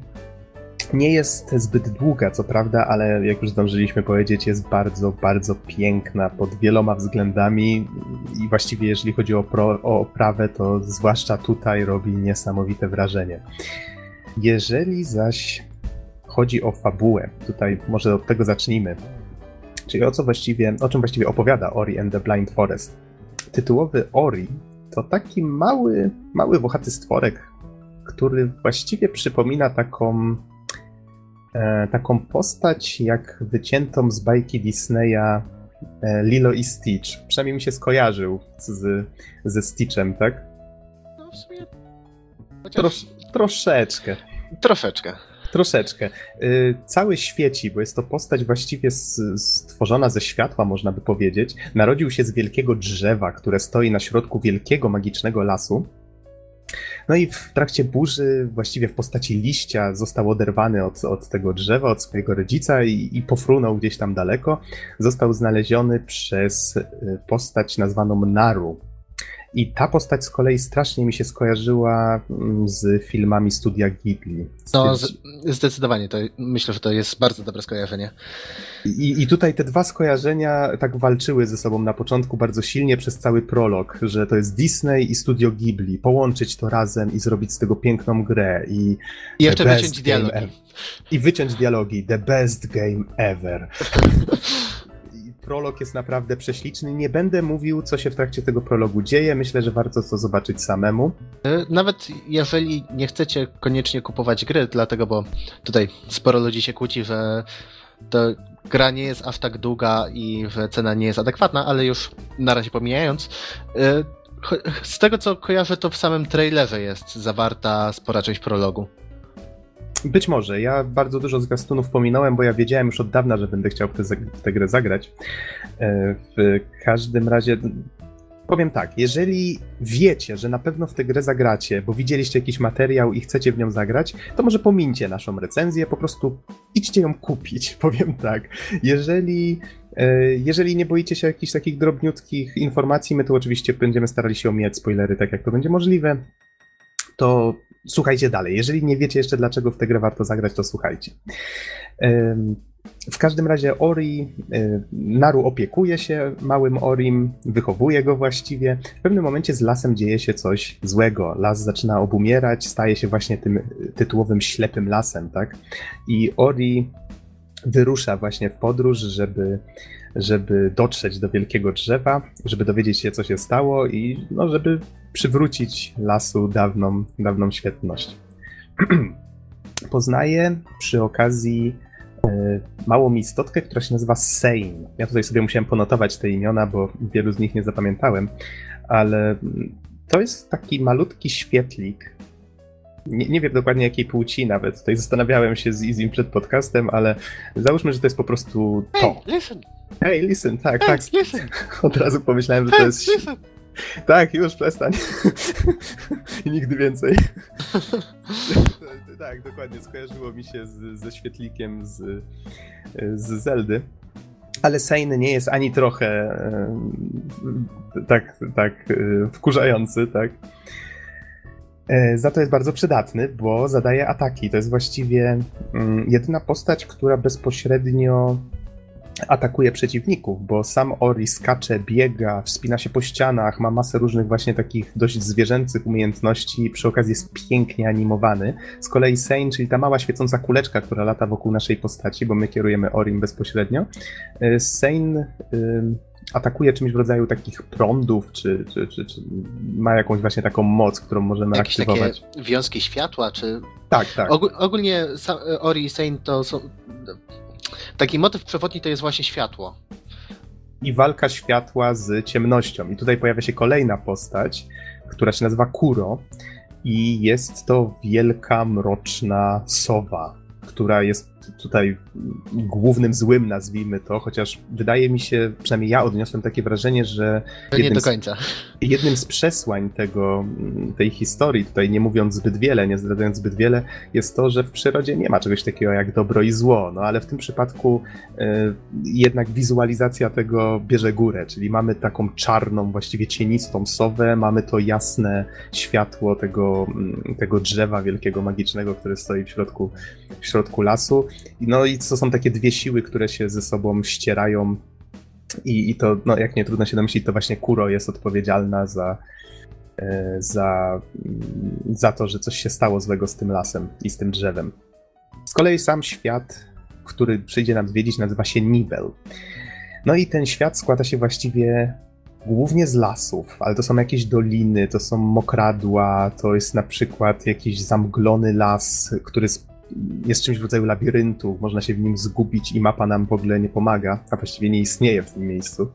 Mamy różne świątynie, też świątynie wiatru, świątynie wody i naszym celem jako Ori jest znalezienie trzech elementów, w sensie trzech żywiołów, które pozwolą nam przywrócić właśnie drzewo do, do pierwotnego stanu. Musimy odszukać właśnie te świątynie, przede wszystkim musimy znaleźć sposób, żeby się do nich dostać i sama gra jest y, pod kątem mechaniki jest Metroidvanią. O, mój ulubiony gatunek, jestem w tym roku tak, roz, tak rozpieszczany. Nie, co, dopiero co recenzowałem e, Shantae and the Pirate's Curse, a tutaj kolejna piękna Castle, tak, Castlevania, Metroidvania. Ale właśnie taka nawet powiedziałbym, że klasyczna Metroidvania. To znaczy, czy klasyczna? Wiesz, tu mógłbym się spierać, ale to okej, dokończmy może najpierw trochę informacji na jej temat. E, przede wszystkim, całe miejsce akcji to jest właśnie las albo jakieś miejsca związane z przyrodą. Tutaj po raz kolejny, po, po raz enty chyba na, na naszych podcastach wspomnę o tym, że skojarzyło mi się to z akwarium. To jest chyba jedna z lepszych Metroidvanii w ogóle w jakie grałem. Była strasznie charakterystyczna. Tam mieliśmy świat oceanu, który był bardzo różnorodny, bogaty i właśnie taki organiczny.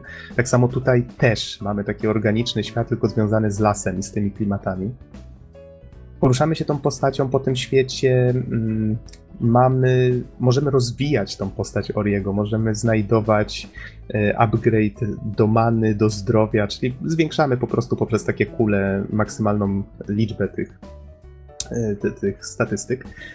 I zdobywamy też punkty doświadczenia, które później w takim drzewku możemy wymieniać na kolejne umiejętności. To mogą być jakieś silniejsze ataki za pomocą Sane, czy mm, możemy sprawić, że jakieś znajdźki będą widoczne na mapie, możemy odblokować potrójny skok, albo, e, albo to, że mniej obrażeń dostajemy, tego typu rzeczy. I to Chociaż, od nas. Wiesz co, powiem ci, że tak drzewko umiejętności to chyba tak za dużo powiedziane. Dlatego, no to, trochę tak. To są w sumie trzy takie gałęzie. W sensie trzy pojedyncze ścieżki, jedna od ataku, druga, druga od w sumie takie, takie utility, na, na zasadzie właśnie potrójny skok, yy, mniejsze obrażenia, oddychanie pod wodą i jedno, które pomaga. No, może, może nie mówmy o wszystkich, zostawmy małe niedopowiedzenie, ale.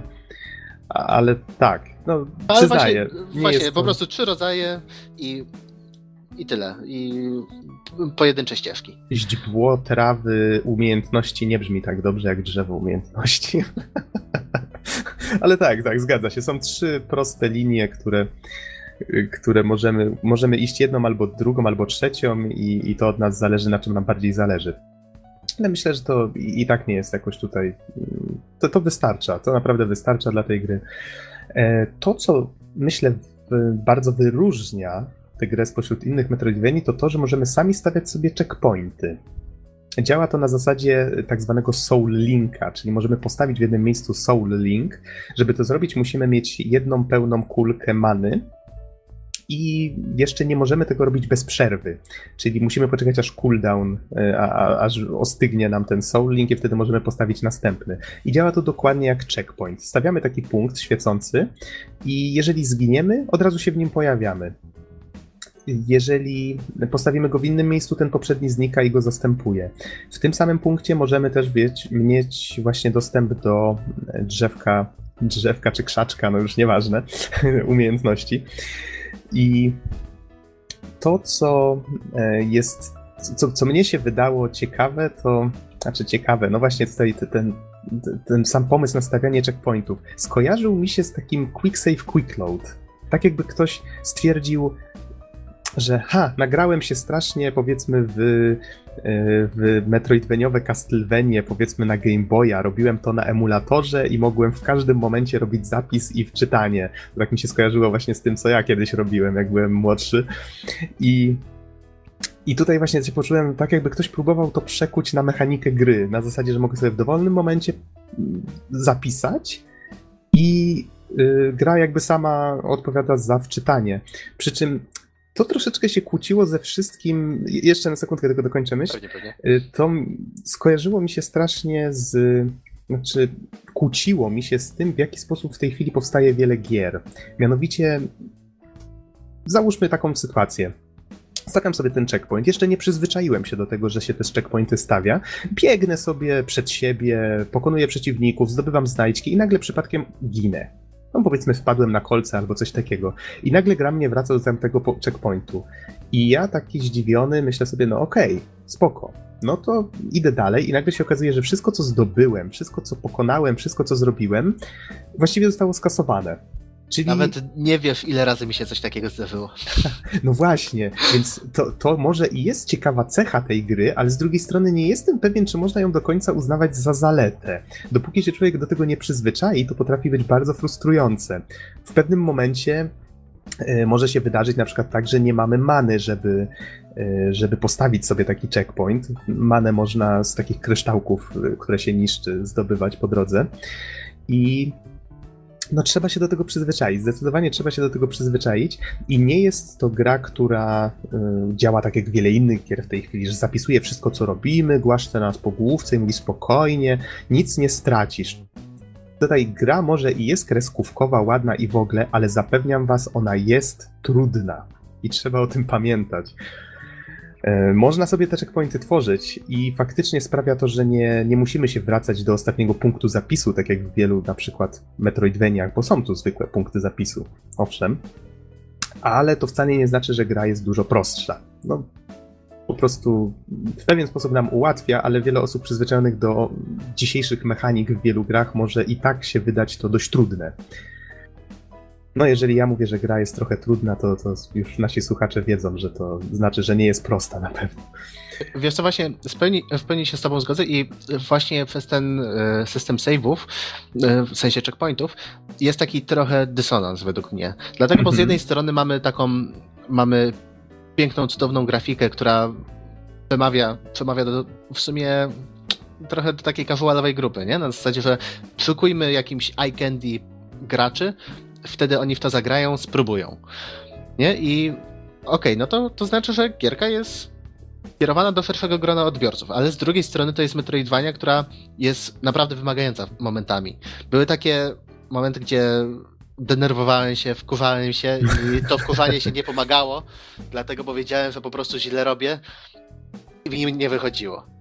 Ale właśnie, ale mm, czy miałeś taką sytuację, że winiłeś za te niepowodzenia grę, czy zawsze było tak, że wiedziałeś, że to ty popełniłeś błąd? Y, Wiesz, co była jedna sytuacja, gdzie winiłem grę.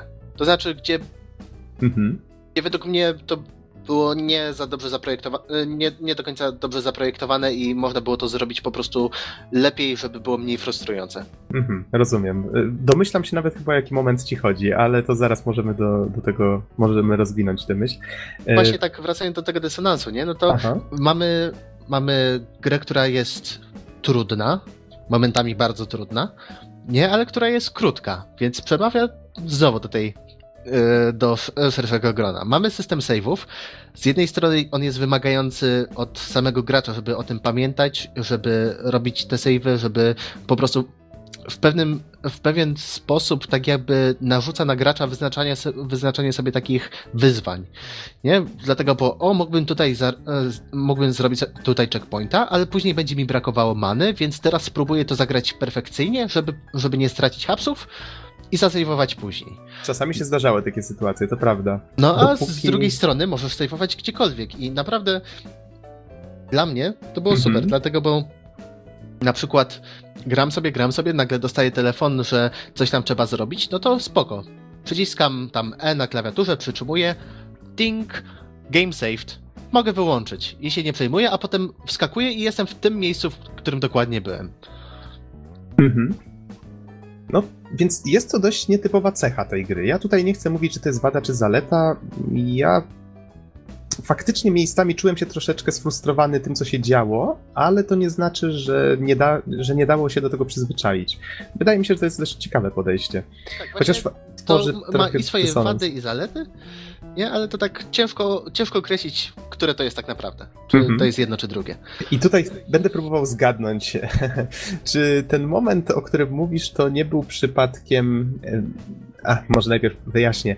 W tej grze nie ma takich typowych walk z bossami. Za to zastąpiono je czymś, co jest, myślę, może nawet bardziej emocjonujące, jeżeli jest dobrze zrobione, czyli sekwencje ucieczek. Jeżeli ktoś pamięta e, demko, bodajże z któregoś E3 albo Gamescomu, jak pokazywano na scenie, jak ym, jeden z deweloperów grając uciekał przed rosnącą wodą. To wygląda po pierwsze przepięknie i muszę przyznać, że jak sam brałem teraz w tym udział na tym swoim 27 bodajże calowym monitorze w Full HD jeszcze z, wielki, Oho, z chwalmy wielki, się dalej. tak, chwalmy się dalej, z wielkimi słuchawkami na uszach, z tą piękną muzyką, z tym wszystkim. Powiem wam, ciarki mnie przeszły po plecach, zajebiste to było. No tutaj się zgadzam w 100%. E, ja- jak się ucieka właśnie, wiemy, że coś nas goni w takim starym oldschoolowym stylu, jak nie wiem, na Pegasusa, tak? Jakieś gry w rodzaju goni nas lawa. Tak, i nawet to, to nie jest konkretny przeciwnik, tylko to, to są, że tak powiem, Siły si- natury. siły natury, które, które właśnie uwolniło się i są zupełnie nie pod kontrolą, nie ma żadnej kontroli nad nimi i musimy uciekać. Mhm, zgadza się, zgadza się. I właśnie mamy takie sekwencje i one znowu są na zasadzie, no dla jednych będzie to zaleta, dla innych będzie to wada, bo to są czyste pamięciówki to polega na tym, że musimy pewną sekwencję, dość długą czasami, odegrać perfekcyjnie i jeżeli się pomylimy, zaczynamy od początku tej sekwencji. Gra się sama tam zapisze, więc to nie jest problem.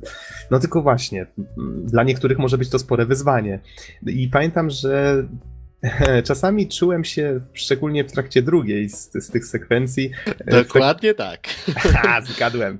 W taki sposób, że, że twórcy potraktowali to zbyt dosłownie jako pamięciówkę. Na zasadzie, okej, okay, idziesz, idziesz, idziesz, bach, zginąłeś, ha, ha, ha, następnym razem będziesz pamiętał, tak. Tak.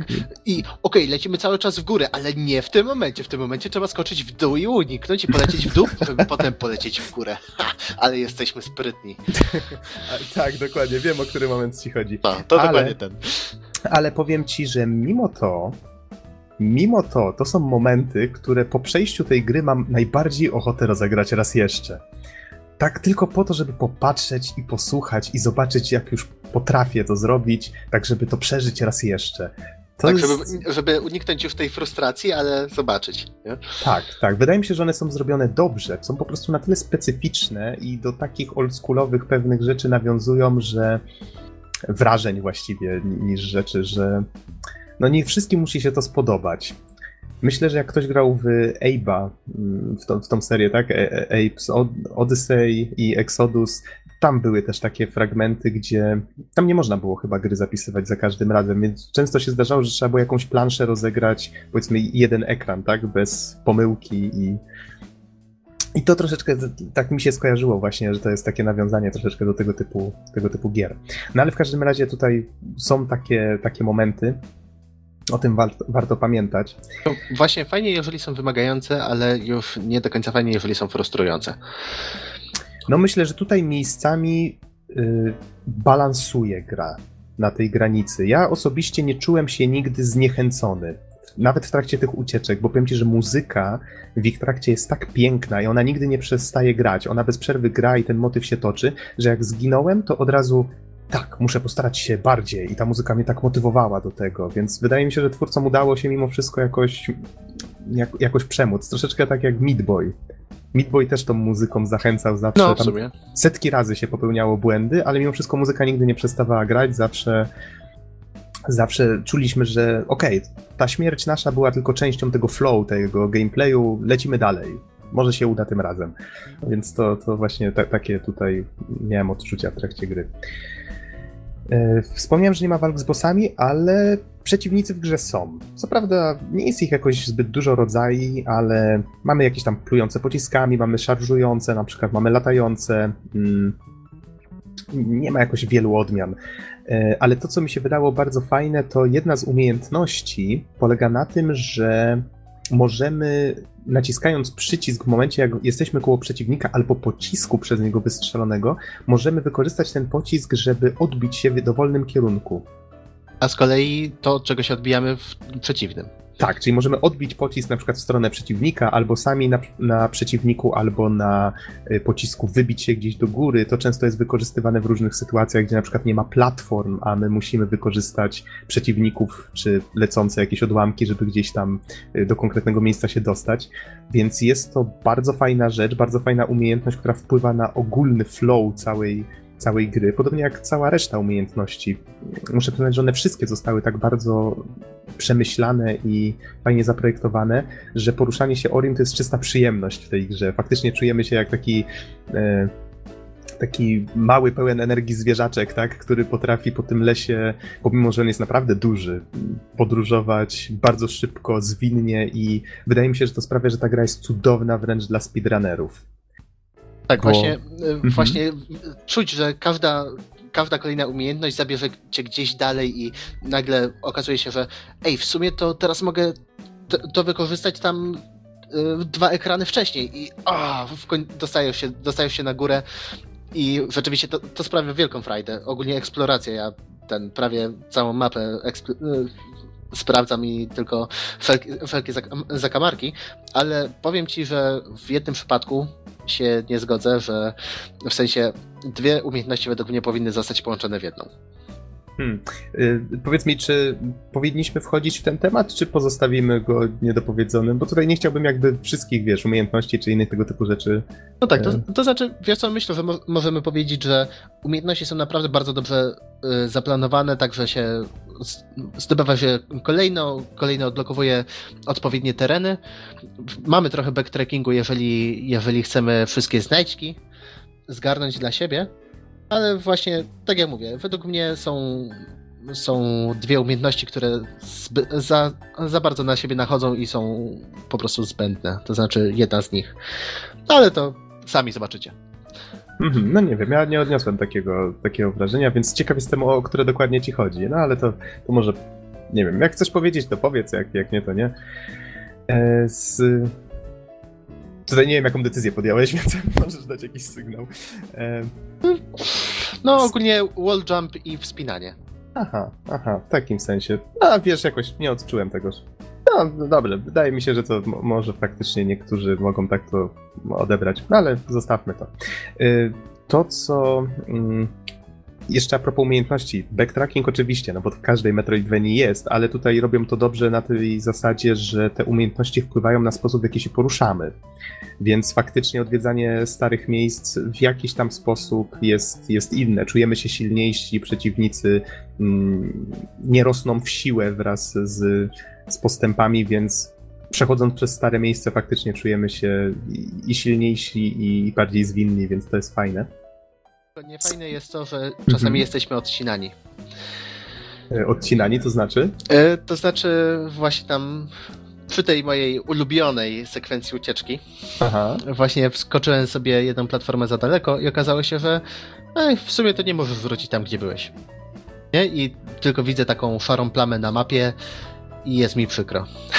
A, o to ci chodzi. To jest coś, co sobie zanotowałem w wadach, ale to zaraz może do, do tego przejdziemy.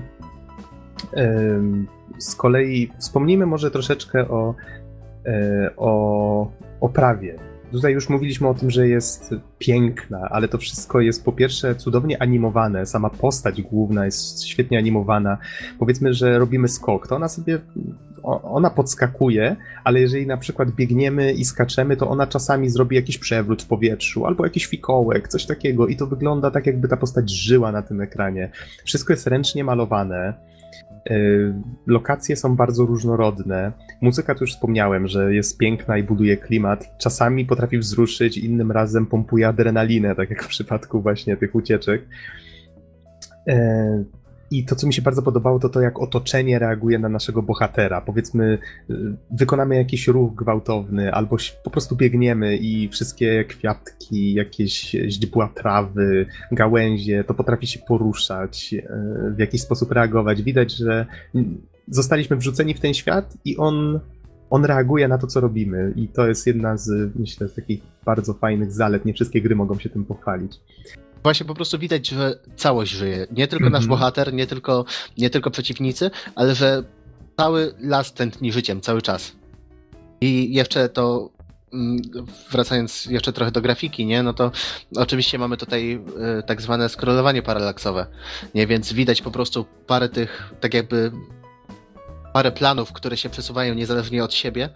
Dzięki temu mhm. mamy takie wrażenie, że właśnie niektóre rzeczy to, e, to drzewo, e, umierające drzewo gdzieś tam dal, daleko powoli się przesuwa, a z kolei cały czas akcja się dzieje na ekranie. Tak, czyli że jest to poczucie głębi, pomimo tego, że wszystko jest dwuwymiarowe. Tak, tak, dokładnie. Mhm. Tutaj w sobie takie skojarzenie, jeżeli, jeżeli chodzi o, o takie efekty, to Odin Sphere. O, wiesz, dobrze, żeś mi przypomniał. Faktycznie to jest jedno. Y, w, w, ogólnie ogólnie gry... dzieło Vanillaware.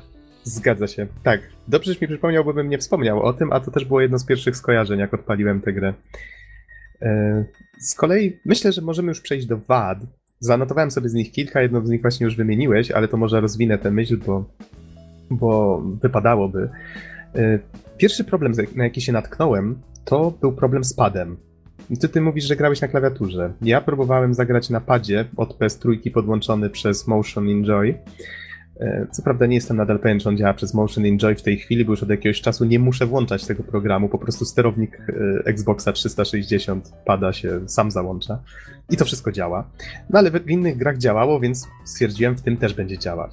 Najpierw się okazało, że muszę jeszcze raz skonfigurować pada, bo menu latało mi lewo-prawo przy wyborze slotu. No okej, okay, skonfigurowałem, zaczęło działać.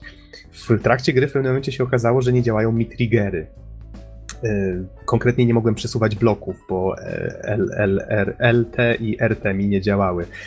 No i tutaj już się trochę podłamałem. Zacząłem grzebać w kontroli. Okazało się, że nie da się przypisać konkretnym klawiszom ani przyciskom y, innego zastosowania, bo przez chwilę nawet myślałem, ok, to będę grał na klawiaturze i myszce, bo może coś tam muszą jeszcze w tej grze poprawić.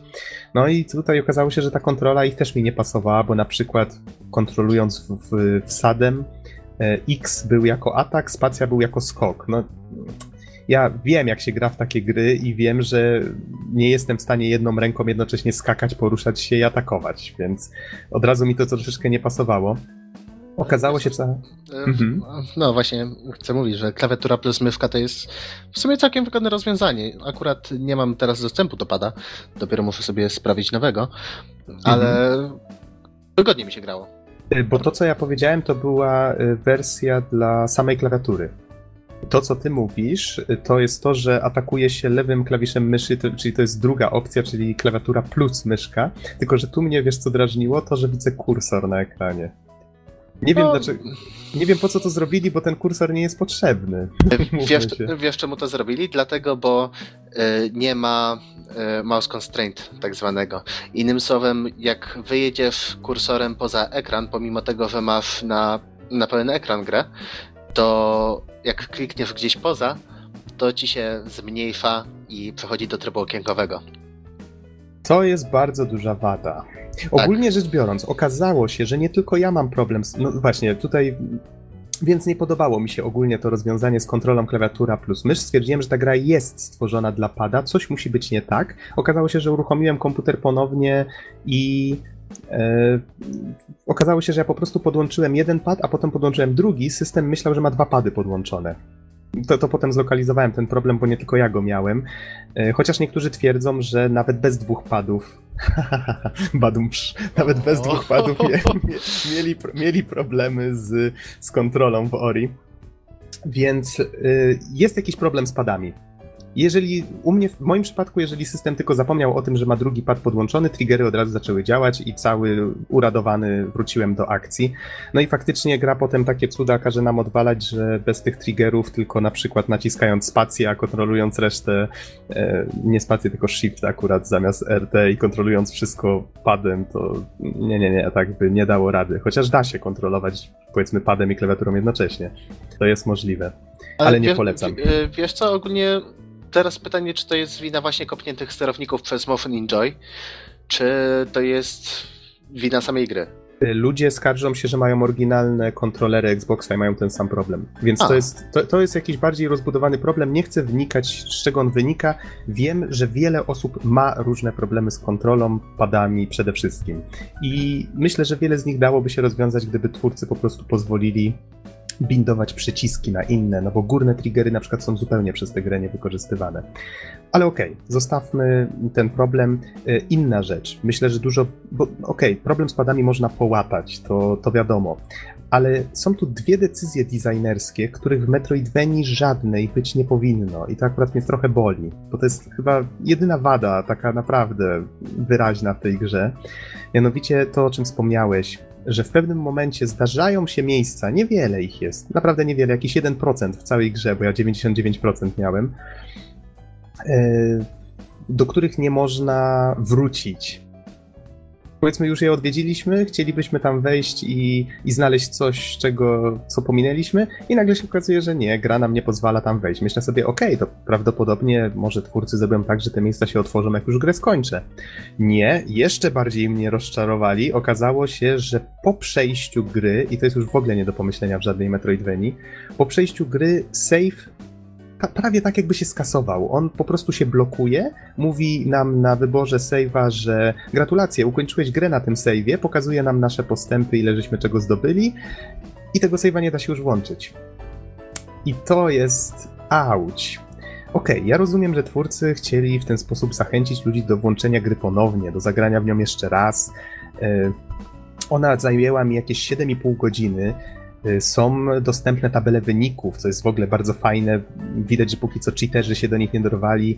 E, ludzie tam speedrunują, niektórzy ukończyli grę nawet w godzinę, chyba 11 minut, co jest naprawdę wyjątkowym wynikiem. Inni na przykład rywalizują na innej tabeli o to, o to, ile procentowo zdobyli w jak najkrótszym czasie. Tam widziałem, że ktoś miał 100% chyba w 3 albo 2 godziny coś, więc też niezły czas. Inni na przykład rywalizują o to, jak, jak szybko, bez żadnej śmierci tą grę ukończą. Jest licznik śmierci w, w menu.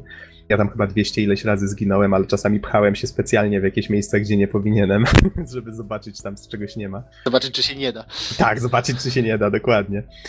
E i widać, że twórcy chcieli zachęcić do tego, żeby z tego korzystać, żeby próbować tę grę przechodzić ponownie, żeby przeżywać ją jeszcze raz, ale to tak nie działa. To znaczy inaczej, to jest dobre, ale wydaje mi się, że nie powinni się zamykać specjalnie na osoby, które chciałyby po prostu eksplorować, odkryć to 100% tej mapy i ewentualnie wtedy zacząć grę przechodzić jeszcze raz, bo to jest zniechęcające, jak mamy 95% na przykład takiej Metroidvanii i nagle się okazuje, że nie możemy zdobyć tych dwóch, trzech przedmiotów, których nam zabrakło na samym końcu. Ja tak, szczęśliwie... i przechodź od, po, od początku, bo tak.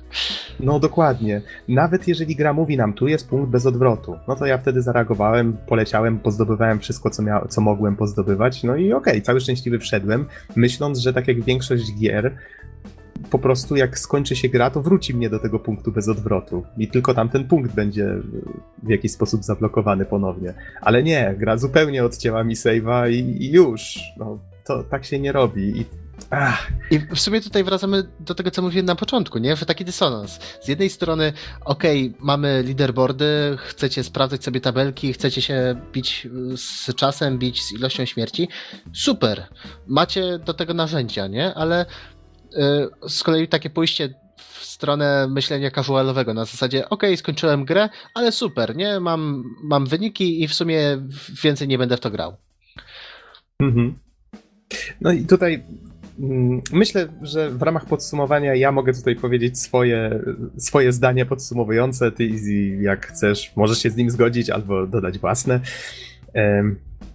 Ja stwierdziłem, że ogólnie trzeba pamiętać przede wszystkim o tym, że gra, choć piękna, naprawdę cudowna, e, jest bajkowa, ale to jest mylące, bo ona jest naprawdę bardzo, bardzo trudna. Dla każdego wielbiciela gatunku, w sensie Metroidvanii, jest to pozycja obowiązkowa pozostali powinni koniecznie, i to koniecznie, spróbować w nią zagrać, chociażby po to, żeby nacieszyć oczy, uszy i zobaczyć, jak można zrobić pięknie y, dwuwymiarową grę. Z kolei jest to diament, ale taki jednak z dużą skazą. No tutaj już wymieniłem jaką i ale mimo wszystko, nawet pomimo tej skazy, jest to faktycznie diament, jest to gra piękna, która kojarzy się z pięknymi rzeczami. Tutaj Disney czy Studio Ghibli e, to są skojarzenia, których no, raczej nie można mm, ignorować. I faktycznie to gra mi się bardzo, bardzo, bardzo podobała i wydaje mi się, że jeszcze nieraz będę porównywał różne rzeczy do niej. Jestem bardzo szczęśliwy, że mogłem w nią zagrać i myślę, że będę do niej jeszcze wracał. Nawet pomimo jej wad. I to tyle ode mnie. Dodam od siebie, że więcej takich gier. Zarówno jeżeli chodzi o prawę audiowizualną, jak i chodzi o, o gameplay. Dlatego, bo jest naprawdę, jeżeli chodzi o gameplay, jest naprawdę bardzo porządna, wymagająca też daje sporo satysfakcji, tak jak mówiliśmy w tych sekwencjach ucieczki. Ale jeszcze taka wiadomość do naszych sknerusów. E, bo czytałem sporo, sporo opinii na internecie i bardzo dużo z nich to było na zasadzie ok, kupiłbym tą grę, ale jak będzie tańsza. Dlatego, bo jeżeli nie ruszają was właśnie takie emocjonalne stawki, jeżeli nie rusza was oprawa audiowizualna, a chcecie po prostu chcecie sobie pograć i, i się pocieszyć, a też uważacie, że 20 euro aktualnie to jest za dużo, jak za taką grę, no cóż, niestety zdając ży życie nie wyperswaduje wam, to poczekajcie na promocję. Ale dla mnie osobiście y, ta gra jest warta swojej ceny. Tak, zdecydowanie ja tutaj zgadzam się w pełni. Wiesz, tak jeszcze przypomniała mi się jedna myśl, jaką miałem, że, że w sumie w tej grze jest wszystko, co ja kocham w tych Metroidvaniach i, e, i ogólnie co chwalę już od jakiegoś czasu na podcaście. Tak z, zauważyłem pewną prawidłowość. Mianowicie e, grałem na przykład w Child of Light, które też jest grą, która mi pokazała, jak można pięknie robić e, dwuwymiarowe no, platformówka w tamtym przypadku to jest duże słowo, ale też ta gra miała troszeczkę cech metroidveniowych, chociaż była bardziej oterpegiem, ale tam wszystko było malowane ręcznie i, i to było piękne. E, Ori podniósł poprzeczkę zdecydowanie wyżej, a ja bardzo chwaliłem właśnie Child of Light, a tutaj zrobiłem takie wow, to jest jeszcze piękniejsze. Szczena opada, naprawdę. Tak, szczena opada. I no i stwierdziłem, że o ile Child of Light było jak taka baśń taka baśń e, książkowa, tak Ori było właśnie jak taki film animowany. No tutaj już nie będę po raz kolejny wymawiał jakich, jakich e, producentów, ale właśnie taki film animowany, tylko w którego ktoś tchnął duszę gry i jeszcze do tego zrobił to w taki, w taki sposób, jaki uwielbiam, czyli e, takiej oldschoolowej platformówki, która ma. Ona co prawda wygląda ślicznie, pięknie i w ogóle, ale gdzieś tam za kurtyną to wszystko jest nadal taka solidna, trudna platformówka. I to mi się w niej strasznie podobało. Na zasadzie było wyzwanie, y, była kontrola, która dawała mi faktycznie swobodę działania i czułem, że wszystko co robię, to mam nad tym faktycznie kontrolę i to, to było fajne. Więc ja jeszcze... tak, pod tym względem ta gra mi się bardzo podobała. Ja jeszcze dodam, że też y, ten ładunek emocjonalny, który ze sobą przekazuje. Dlatego, bo mamy naprawdę piękną grafikę, ale ale w sumie to dosyć smutne historie opowiada. Mhm, ale ty jej jeszcze nie skończyłeś, więc wiesz, ja nie będę tutaj się wypowiadał na ten temat. No tak, ale, ale wiesz, ale jeszcze tutaj co, to co już grałem, mhm. no to tak, Tutaj jest to smutna jeszcze nie, historia. Nie wspomnieliśmy o, o Gumo, jednym z bohaterów. No tak, może zostawmy, może zostawmy naszym słuchaczom troszeczkę do podkrywania. To jest jeszcze taka postać, zgadza się. Ale tak jak wspomniałeś, jest to, jest to dość smutna historia, chociaż ona jest taka smutna właśnie w taki giblowski czy disneyowski sposób, tak, że i trochę tendencyjny, ale smutny. nie, wiem, co to znaczyło akurat. Taki tendencyjny, ale smutny. No, no w, w, sensie wiesz, w sensie takie y, oczywiste oczywistości i... Ale jest to tak pięknie pokazane, że i tak, tak będziesz płakał. dokładnie, właśnie o to mi chodziło, że z jednej strony to jest klifa, ale z drugiej strony to jest taka klifa, która łapie za serce i jest... Dobrze, to wydaje mi się, że tym akcentem możemy już chyba kończyć. Dobra, dobra myśl końcowa, Easy, good job. dziękuję, dziękuję. E, bo i tak już żeśmy bardzo dużo nagrali, może nawet więcej niż powinniśmy. Tak, tak, easy, może się, to co, to myślę, że e, w godzinę się zmieścimy. No, no, zdecydowanie. Bo, bo, mamy, bo mamy tylko do wspomnienia o IM i jedną recenzję, to w godzinę tak, skończymy. Tak, jakieś tam dwa newsy małe, no to zdążymy. Dobrze, możesz to uznać za chrzest bojowy. Witamy na pokładzie, ser. Dziękuję, dziękuję. Salutuję. Y, no i cóż, dziękujemy wszystkim bardzo za uwagę i do usłyszenia w następnym podcaście. Trzymajcie się. Dzięki wielkie, do usłyszenia.